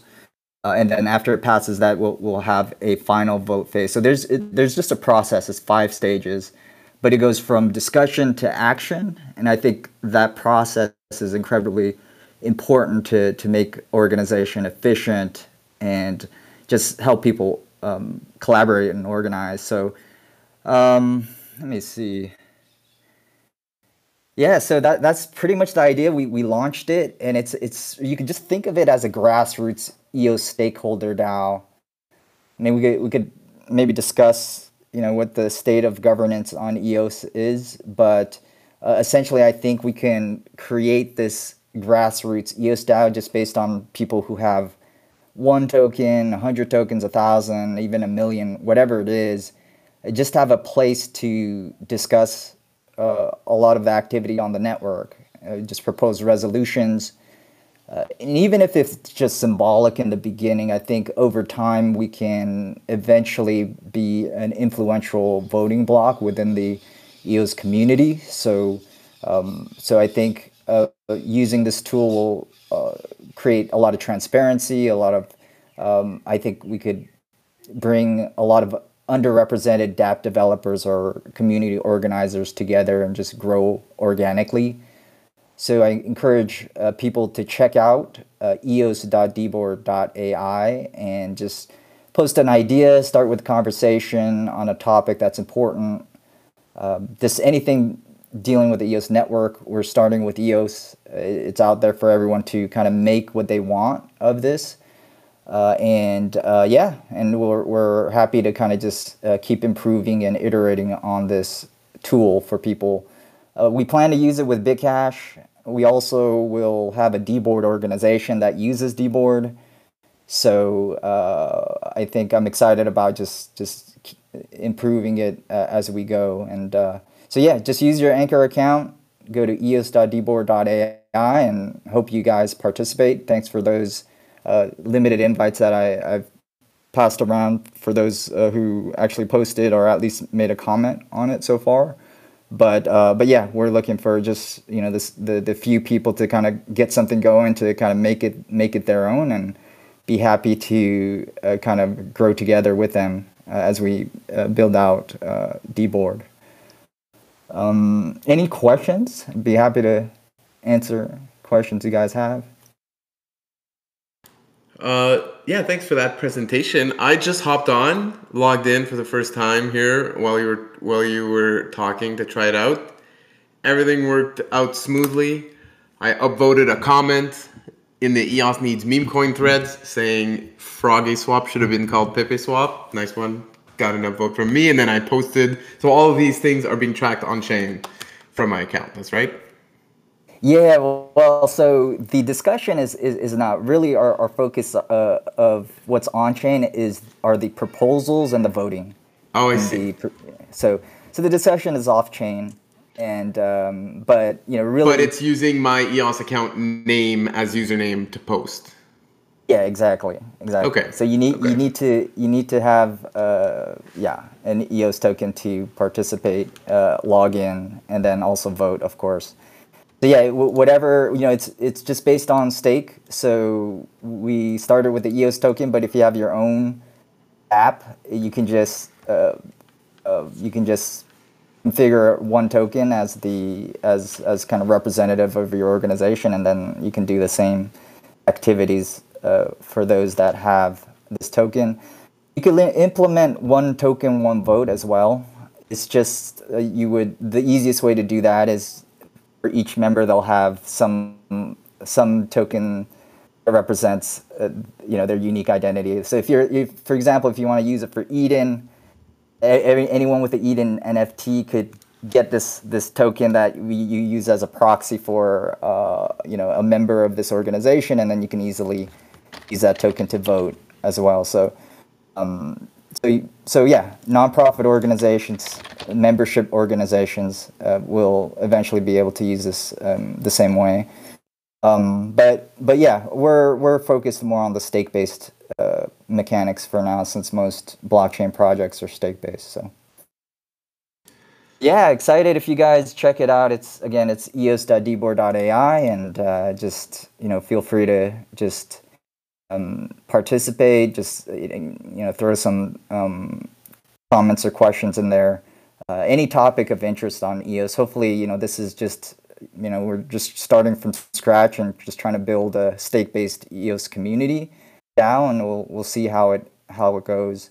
But one other thing too with the the dot AI, it's like everything that I'm kind of uh, doing is kind of uh, you know AI first or implementing and using AIs, and I think even governance is going to, you know, we're going to be able to uh, really, uh, yeah, like be super efficient and, and use AI to, to even help us with governance. So you can imagine proposals generated by AI and even your comments and these tools are incredible these days. So, uh, so eventually we're, we're going to implement that down the road. So, but we want to get the basics. Uh, we want to get the basics down first and then you know I, I, could just imagine i think one of the the problems with governance is just apathy. People it takes time to to participate and you imagine with the technology we have uh, number one once you have the right tools it'll make it more efficient. Later on with ai tools i mean you could just imagine just just a few clicks and you could generate things that um, uh, you, you, know it would take hours to to to come up with and I, I feel that that's going to really help engagement and activity on on uh, governance as well as everything else. So, um, yeah, uh, hopefully you guys participate and and please check it out. All right. Thanks, Jun, for the update. Thanks for, for from uh, thanks for coming on the fireside, and uh, yeah, see you on the board. Thanks a lot, Stefan. Uh, have have a great day. All right, you too. Okay, moving on to our final guests of the show. A bit later than I had anticipated, but here we go. Eden Creators has a new CMO, and so at this point, I'd like to invite Rosmari onto the stage and talk to us about uh, some of the projects that she's been working on recently. Thanks, Stefan, and hey everyone. Thanks for the invite, first of all, um, and hope everyone's having a good day or night wherever you are in the world. And in case you don't know me, uh, I'm Rosmari. I'm the new Chief Marketing Officer at Eden Creators and also a host of Community Stories podcast, which I'm going to share more about later. So, a bit about me, I'm going to uh, talk about just an intro to me. Uh, then my work at Eden Creators, experience experience so far in the EOS and Eden Fractal community, and then uh, intro to Community Stories podcast. And then uh, we'll hear from the first two guests on Community Stories actually, Dan SingJoy and Douglas, aka Guduso. So with that, I'm gonna start just telling you a bit more about me. So I joined Web3 and the EOS community through Eden Fractal that happened quite recently, uh, like four months ago, and that actually has changed my life. So, who invited me was Douglas in February.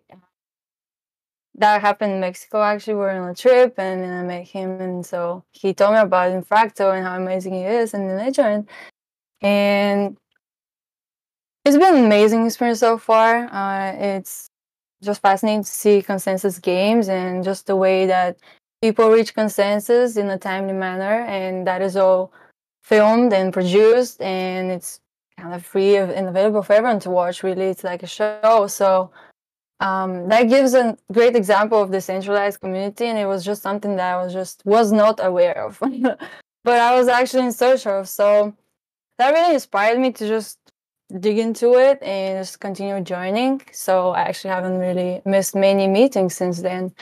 My background is in marketing, and I've worked in a kind of large tech company too. So that kind of added to the whole vibe of um, Web3 and the innovations that go along with it. And I just stuck. So here I am. I'm appointed as the Chief Marketing Officer at Eden Creators. It's been a month and a half now. And I've been working alongside Dan SingJoy, and I'm doing a variety of projects such as video production. Uh, I've been co-hosting uh, different shows, like for example, Fractal Apple episodes where we uh, sing and do fun stuff, and also encourage people to donate to Pomelo grants and just in general create more public goods. Um, it's been amazing and just sharing all those experiences with everyone, even on this call, is just great and I feel very good to be speaking here. So thanks again for giving the opportunity. Um, you're probably gonna be seeing more of Eden Fractal coming up, uh, such as tweets and just different social media outreach, as well as the podcast that I just mentioned. I'm gonna talk about just a bit more. I'm gonna also provide links to everything that I'm talking about in the chat after, so you can have a look. Uh, in general, also I wanted to talk about my experience so far in the EOS community. Um, I've it's been great. Uh, it's a learning curve, so everything comes and goes, you know, and it's it's just a fast pacing environment, and that's what I like.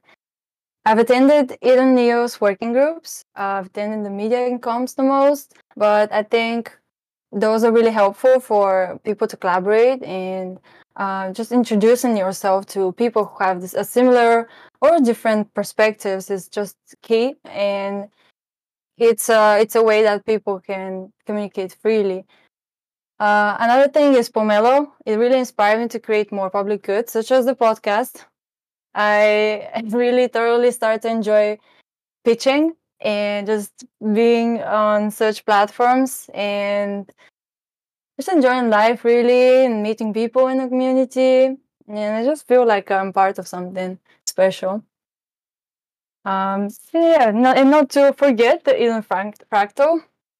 It's been uh, one of the best experiences so far. It's like a show um, that's just ongoing, and the social games that we play. For example, the anniversary that just happened uh, like a month ago. It's the one year anniversary of Eden Fractal, where we played games like Fractal DJ and speeches, where we ranked um, each other's performance on songs and also speeches about how Eden Fractal changed our life really and what we've um, what we've got from it. And one of the things that i wanted to do you know as part of kind of my vision for it is to create and, and spread out the word more.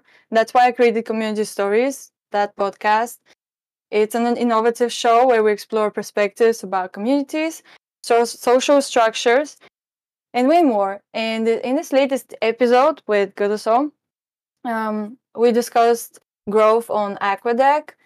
Um, and if you don't know what Aquadac is, it's a sh- social club which is hosted by Guduso himself. And that's where uh, participants are challenged to achieve personal goals by playing fractal consensus games inspired by Eden Fractal. And it's something that I've been participating in, and it's just a whole nother experience itself, and I invite everyone to join. I will provide a link about that too. We also talk in the episode, we talk about the fractal systems, for example, Gen- Genesis Fractal, and um, kind of an overview of Godoso's experience there, like what worked, what didn't work, uh, kind of scooping out the best part of the cream with just putting things together and making it work more effectively in the end. And he shared, he, sh- he also talks about CXC and Tetra, which uh, he would also provide more details on Tetra just after me. And it's just uh, an episode that I think I, I laughed a lot and I invite everyone to check out. And with that, um, I just want to thank everyone for for their time, and I'm gonna pass it on to uh, Dan, who's gonna provide more color on everything that I've I've said, and then we can hear more about uh, from Douglas after. But again, I want to invite everyone to check out the episode in uh, in, in community stories, and which is in the Eden Creators YouTube channel and also follow Eden Creators YouTube channel and Twitter accounts like Rosmari Digital and Eden Creators. And again, thanks for everyone. Time. Bye.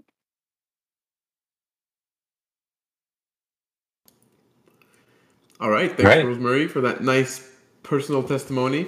Oh, there we go. Dan is joining. How you Here I doing. Dan? I'm doing good. Thank you very much, Stefan. How are you? Doing good, doing good.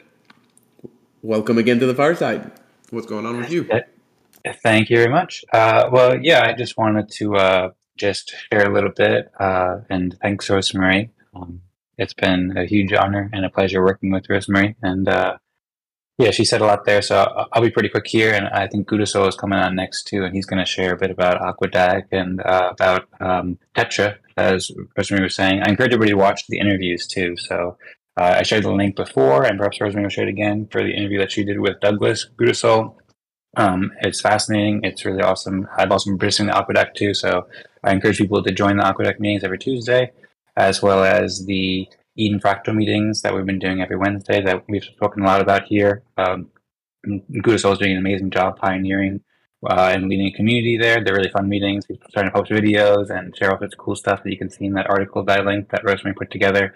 Uh, and yeah, it, it's been uh, super cool working with Gudasol, and I'm looking forward to hearing more about the Tetra app as well. Um, and then also, yeah, I want to thank Rosmari too. I think if people haven't watched our previous episode, she mentioned the fractal episode, which I share above, but we have another fractal episode coming up soon. We're aiming to do it this week. And uh, well, Rosmari, I don't know if you mentioned, but she's also a fantastic musician too. So we're planning to play the music together as well as promote all the great things we've been doing together at Eden Creators and Eden Fractal and Aquadac and the EOS community as a whole and help people make public goods. And also, if people hadn't seen it, uh, another thing that I'll link here is the first interview, the community pod- story podcast that you did with me. So it was a huge honor being the first guest on Rosmari podcast. It's awesome how it's full circle, how Douglas invited Rosmari to the community. Uh, and we met at Eden Fractal, and then the first two podcast guests happened to be myself and Gudasol, and then we'll hear Gudasol. So really cool. And I just want to basically just uh, say thank you for everybody for uh, for, uh, for being here at the EOS community, and thank you for Rosmari for sharing that. It's really inspiring, and it's been amazing working with Rosmari um, over the whole time, especially over the past month and a half. We've been working together really closely. Um, and as she mentioned, uh, well, she mentioned some of the things she's been helping out with, like video production, um, and and and outreach for social media and so forth. Basically, what we have with Eden Creators and Eden Fractal. Um, I've been hosting the Eden Fractal meetings and a bunch of great builders there, and I've been for the most part building Eden Creators on my own for the past two years or so, two and a half years maybe now. Uh, and we have a lot of amazing games and shows and tools that we've been building. And what we really need to do is we really need to help get the word out. And we need people who are great speakers and can share the fun and amazing parts of what we're doing uh, and present in a way that can help people understand and help people enjoy the benefits of these. And so Rosmari's really the perfect person. It's like a huge serendipity, amazing experience. Thank you so much, uh, for inviting her to to the community in the first place. Uh, and I look forward to everybody getting the chance to meet Rosmari more. Uh, but yeah, she's really the perfect person to help, and it's been profoundly helpful working with her uh, so far. And I'm stoked to share everything that we're working on at Eden Creators with the community. We'll be sharing lots more coming soon. So as she said, uh, subscribe. I'll also share uh, her Twitter account too. I don't know, I don't know if she shared it, but I encourage everybody to follow Rosmari as well as Eden Creators uh, to check out more. And then, yeah, already in the past week, I was, I was a little bit behind um, over the past few months because so much going on with innovations at Eden Fractal. But she's been doing amazing work already with video editing, and we have a lot of our best, uh, like our best shows. We're getting together show notes for each episode, cool thumbnails, and great art. Uh, and we're also catching up with NFTs and all sorts of new innovations that we're bringing. Um, and then we're planning out new things like newsletters and more social media outreach and so forth, as you mentioned before. So, really looking forward to taking what we have at Eden Creators, Eden Fractal we've been building and expanding with uh, communities like Aquadac and bringing it to mainstream audiences to be able to help all communities enjoy the benefits of EOS and enjoy these uh, great processes and social games and so forth. Um, and eventually, we want to also scale it up. So one of the things we're working on is scaling up our uh, like scaling up for future growth of community team. So uh, with me and Rosmari working together, we're looking to both uh, build up like our workflows, working a lot with the software called Notion, uh, which is really helpful to like scale it up so we can bring on many more people on the team in the future and also raise m- more funds and build businesses around it so we can help people enjoy these games as much as possible. Um, so just wanted to put that out there that we have a lot of amazing things coming. And I encourage everybody to check out Rosmari's work, uh, her podcast. Uh, she's got some great podcasts lined up too for the future. Check out, but check out the community stories episodes that she did, and look out for the Fractal App episode that we're aiming to do in the next week. And I suppose with that, I can say uh, thank you very much, Stefan, for having us on once again, and thank you to everybody for listening. Uh, huge shout out and thanks to Rosmari, and also a big thanks to Gudasol, and looking forward to hearing from Gudasol about Aquadac and Tetra, and thanks so much, Gudasol, for hosting Aquadac. I can pass it back to uh, Stefan now if you want to add anything, or I can pass it over to Gudasol because he's got some exciting updates for us as well. Thank you very much. All right, thanks, Dan. Yeah, let's uh, hear from Gudasol. Uh, hello, hello. There we go. Can you welcome? Yeah, welcome to the fireside. All right, thank you so much, Stefan, and also a big thank to Dan. Uh, he really created the between the fractally and uh, but the alien. Oh, you're cutting uh, out pretty badly. There's a Spanish speaking fractal. Okay, I Can you hear me? Yeah, I don't know. I think it's cutting out. If this can you hear me now? I don't know if it's gonna work. Yeah. Can you hear me? Potentially, potentially, yeah. Okay, I just switched to I just switched to cellular, so I oh, should be good now. There we go. Yeah, now you're coming in clear. Perfect. Good stuff.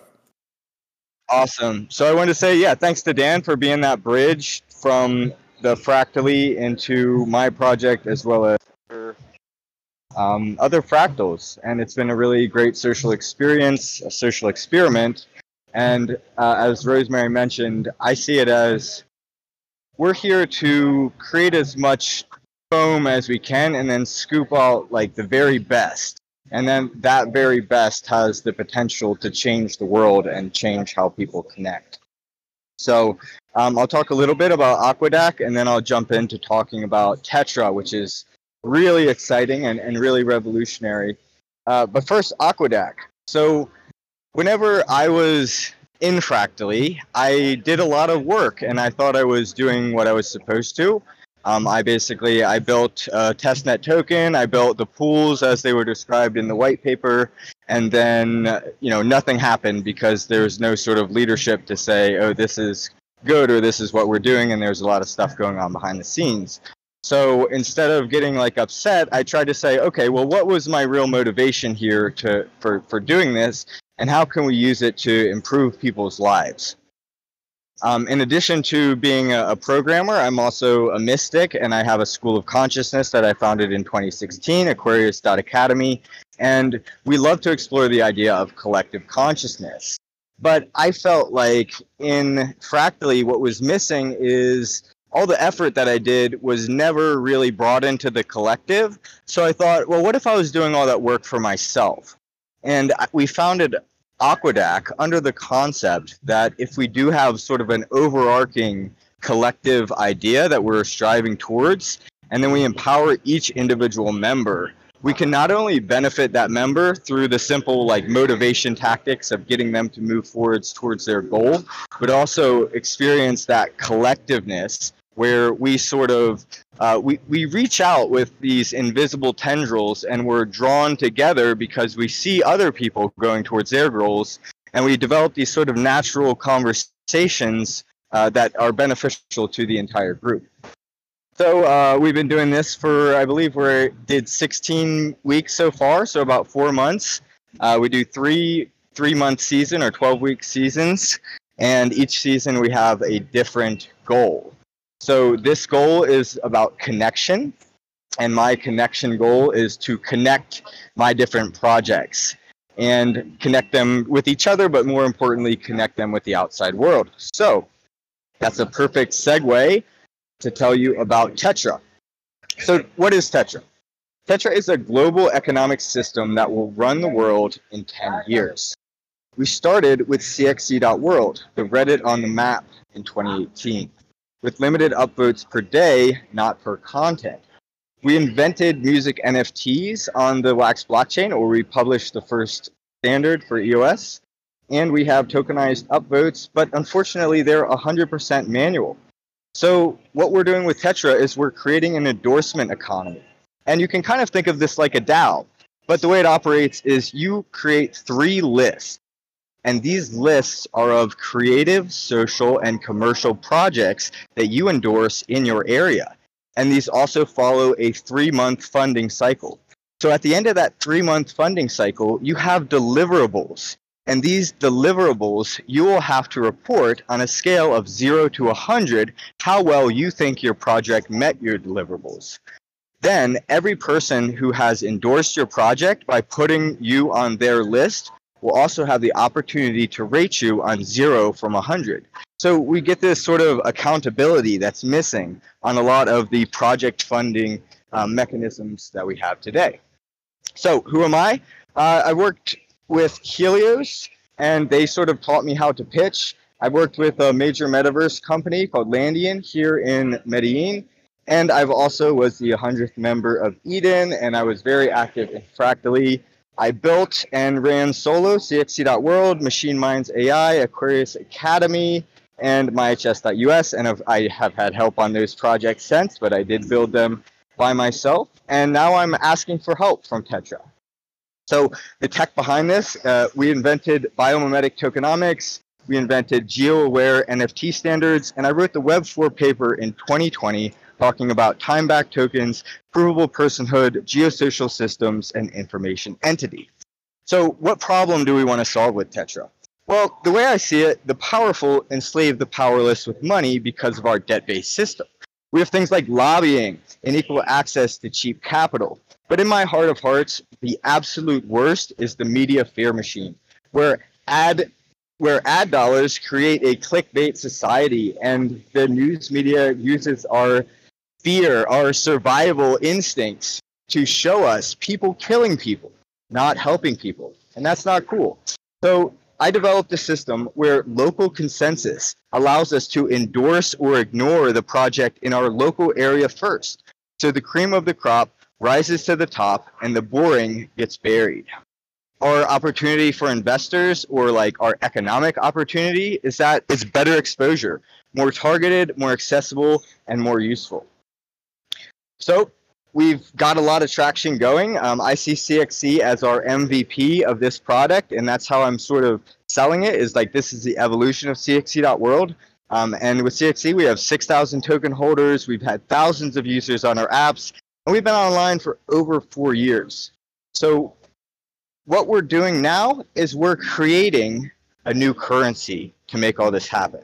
We're creating RA, the first local and time-backed currency we have one global currency and we have individual national currencies, as well as we're going to launch currencies for individual states, as in you know the United States states and cities by demand. So this allows your economic contribution to have an impact on your local area first. It means that advertising dollars go into your local economy first and then bubble upward and outward. In order to make this happen, we're planning to work with the ENF. I have a grant that's about two weeks overdue from hearing back from the ENF whether or not we're approved or not.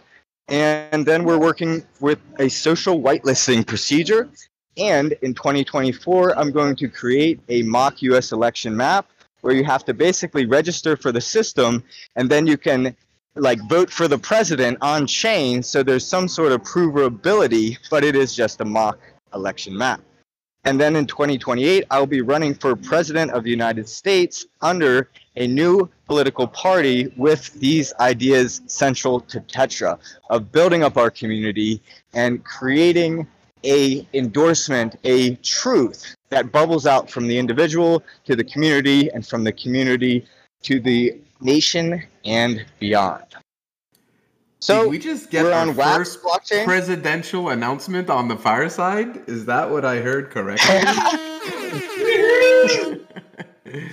That's awesome. Yeah, my- uh, nice, uh, nice intro. Nice uh, recap of all the things you've been working on. Sounds like you've been pretty busy. Uh, definitely love the passion uh, that you and Dan and Rosmari are bringing uh, to uh, to your projects and, and to the fireside right now. Uh, but uh, sounds like you were about to continue to uh, share, so go for it. Sure. So uh, we're on Wax blockchain. Um, 700,000 daily active users, 23 million daily transactions. Um, hopefully, this audience already knows that. And right now, uh, we're looking for a CEO. We're looking for a marketing lead. We're looking for a compliance officer. We're looking for UI and UX people. So if you want to be involved, please talk to me. Um, as well as we're currently doing our first round of funding. Um, I'm actually in about an hour. I'll be going to a pitching event, and this event is to prepare me for a blockchain conference on the 27th, where I will be presenting Tetra in the South American market um, at this blockchain conference called Hashfest. It's hashfest.io. Um, so yeah, that's what I'm doing. That's what we're working on. And if you'd like to learn more, you can go to bit.ly slash tetra slides where I have the pitch deck. Um, but yeah, we're, we're still in the beginning phases and I'm trying to do it better than I did with CXC because with CXC, I basically, I built the whole app before I, I raised any funds and that like wasn't sustainable. So now I'm trying to actually raise funds and, you know, get the right people at the table. I have one full-time employee now. Um, so that's where we're at. I'd love to have any sort of connections, anybody that feels really motivated to create world change, to create this app that can revolutionize not only currency, not only project management, but how we look at each other as humans. And that's all I got. Thank you so much for the opportunity to talk. All right. Thanks, Douglas, for joining us on the fireside. And uh, good luck with your projects, your fundraising, your recruiting.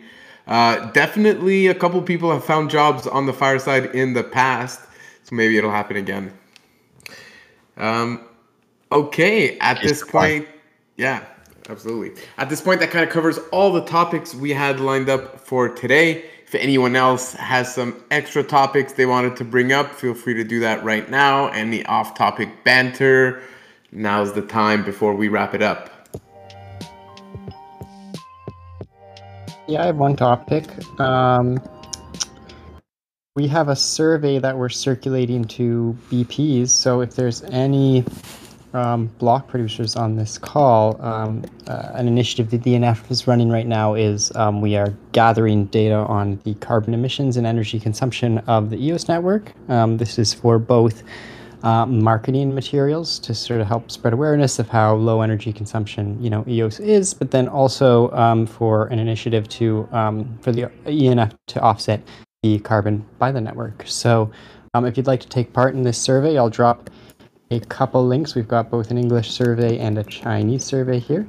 Um, and, uh, if you, it's optional to fill this out, of course, and it's optional to um, uh, essentially uh, name what BP you're from filling this out. Um, but those that do will get included in um, you know future campaigns as having sort of helped contribute this efforts. So yeah, we're sure this will be circulated on a couple other calls around the community, and we just want to get people engaging with it and helping us to gather this information. Um, you know, at the ENF, we're here to fund and support public goods. So why not support the greatest pub of all? All right, thanks. Thanks, Liam, for bringing that up. Yeah, I think you cut out there at the end, unless it was me. And to follow that up, unless you wanted to add anything, Liam. Um, I will say also your weekly reminder if you have a project running on EOS or EOS EVM, please fill out the ecosystem form to get yourself included, your project included on the ecosystem page at eosnetwork.com. I just dropped the link. So give us your details. There you Please. go. Sounds like dboard needs to fill out the form. Heck yeah. We'll eventually add everybody, even if they don't submit, probably, if you've got a working application in the uh, ecosystem or any kind of project that is serving the EOS ecosystem. But much easier for us if you fill out the details. So it just smooths the go. way.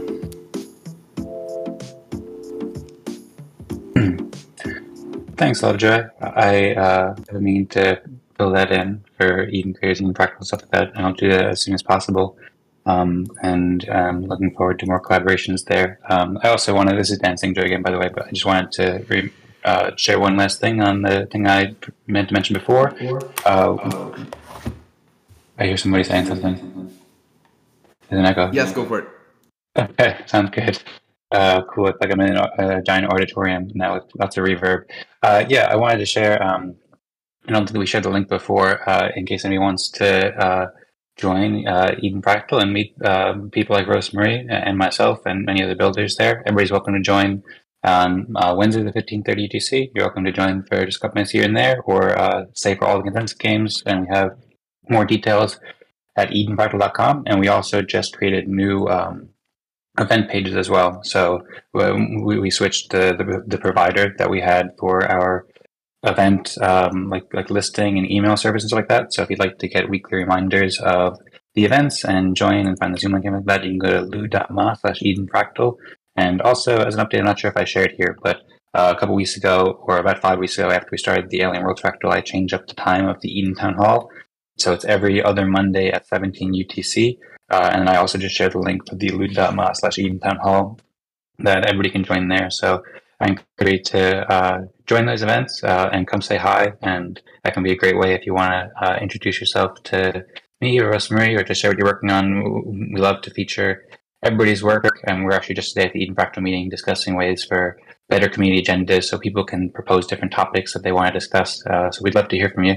Um, and just want to put out there, and you can find more details at the links in the description or links in the chat, rather. Thank you very much.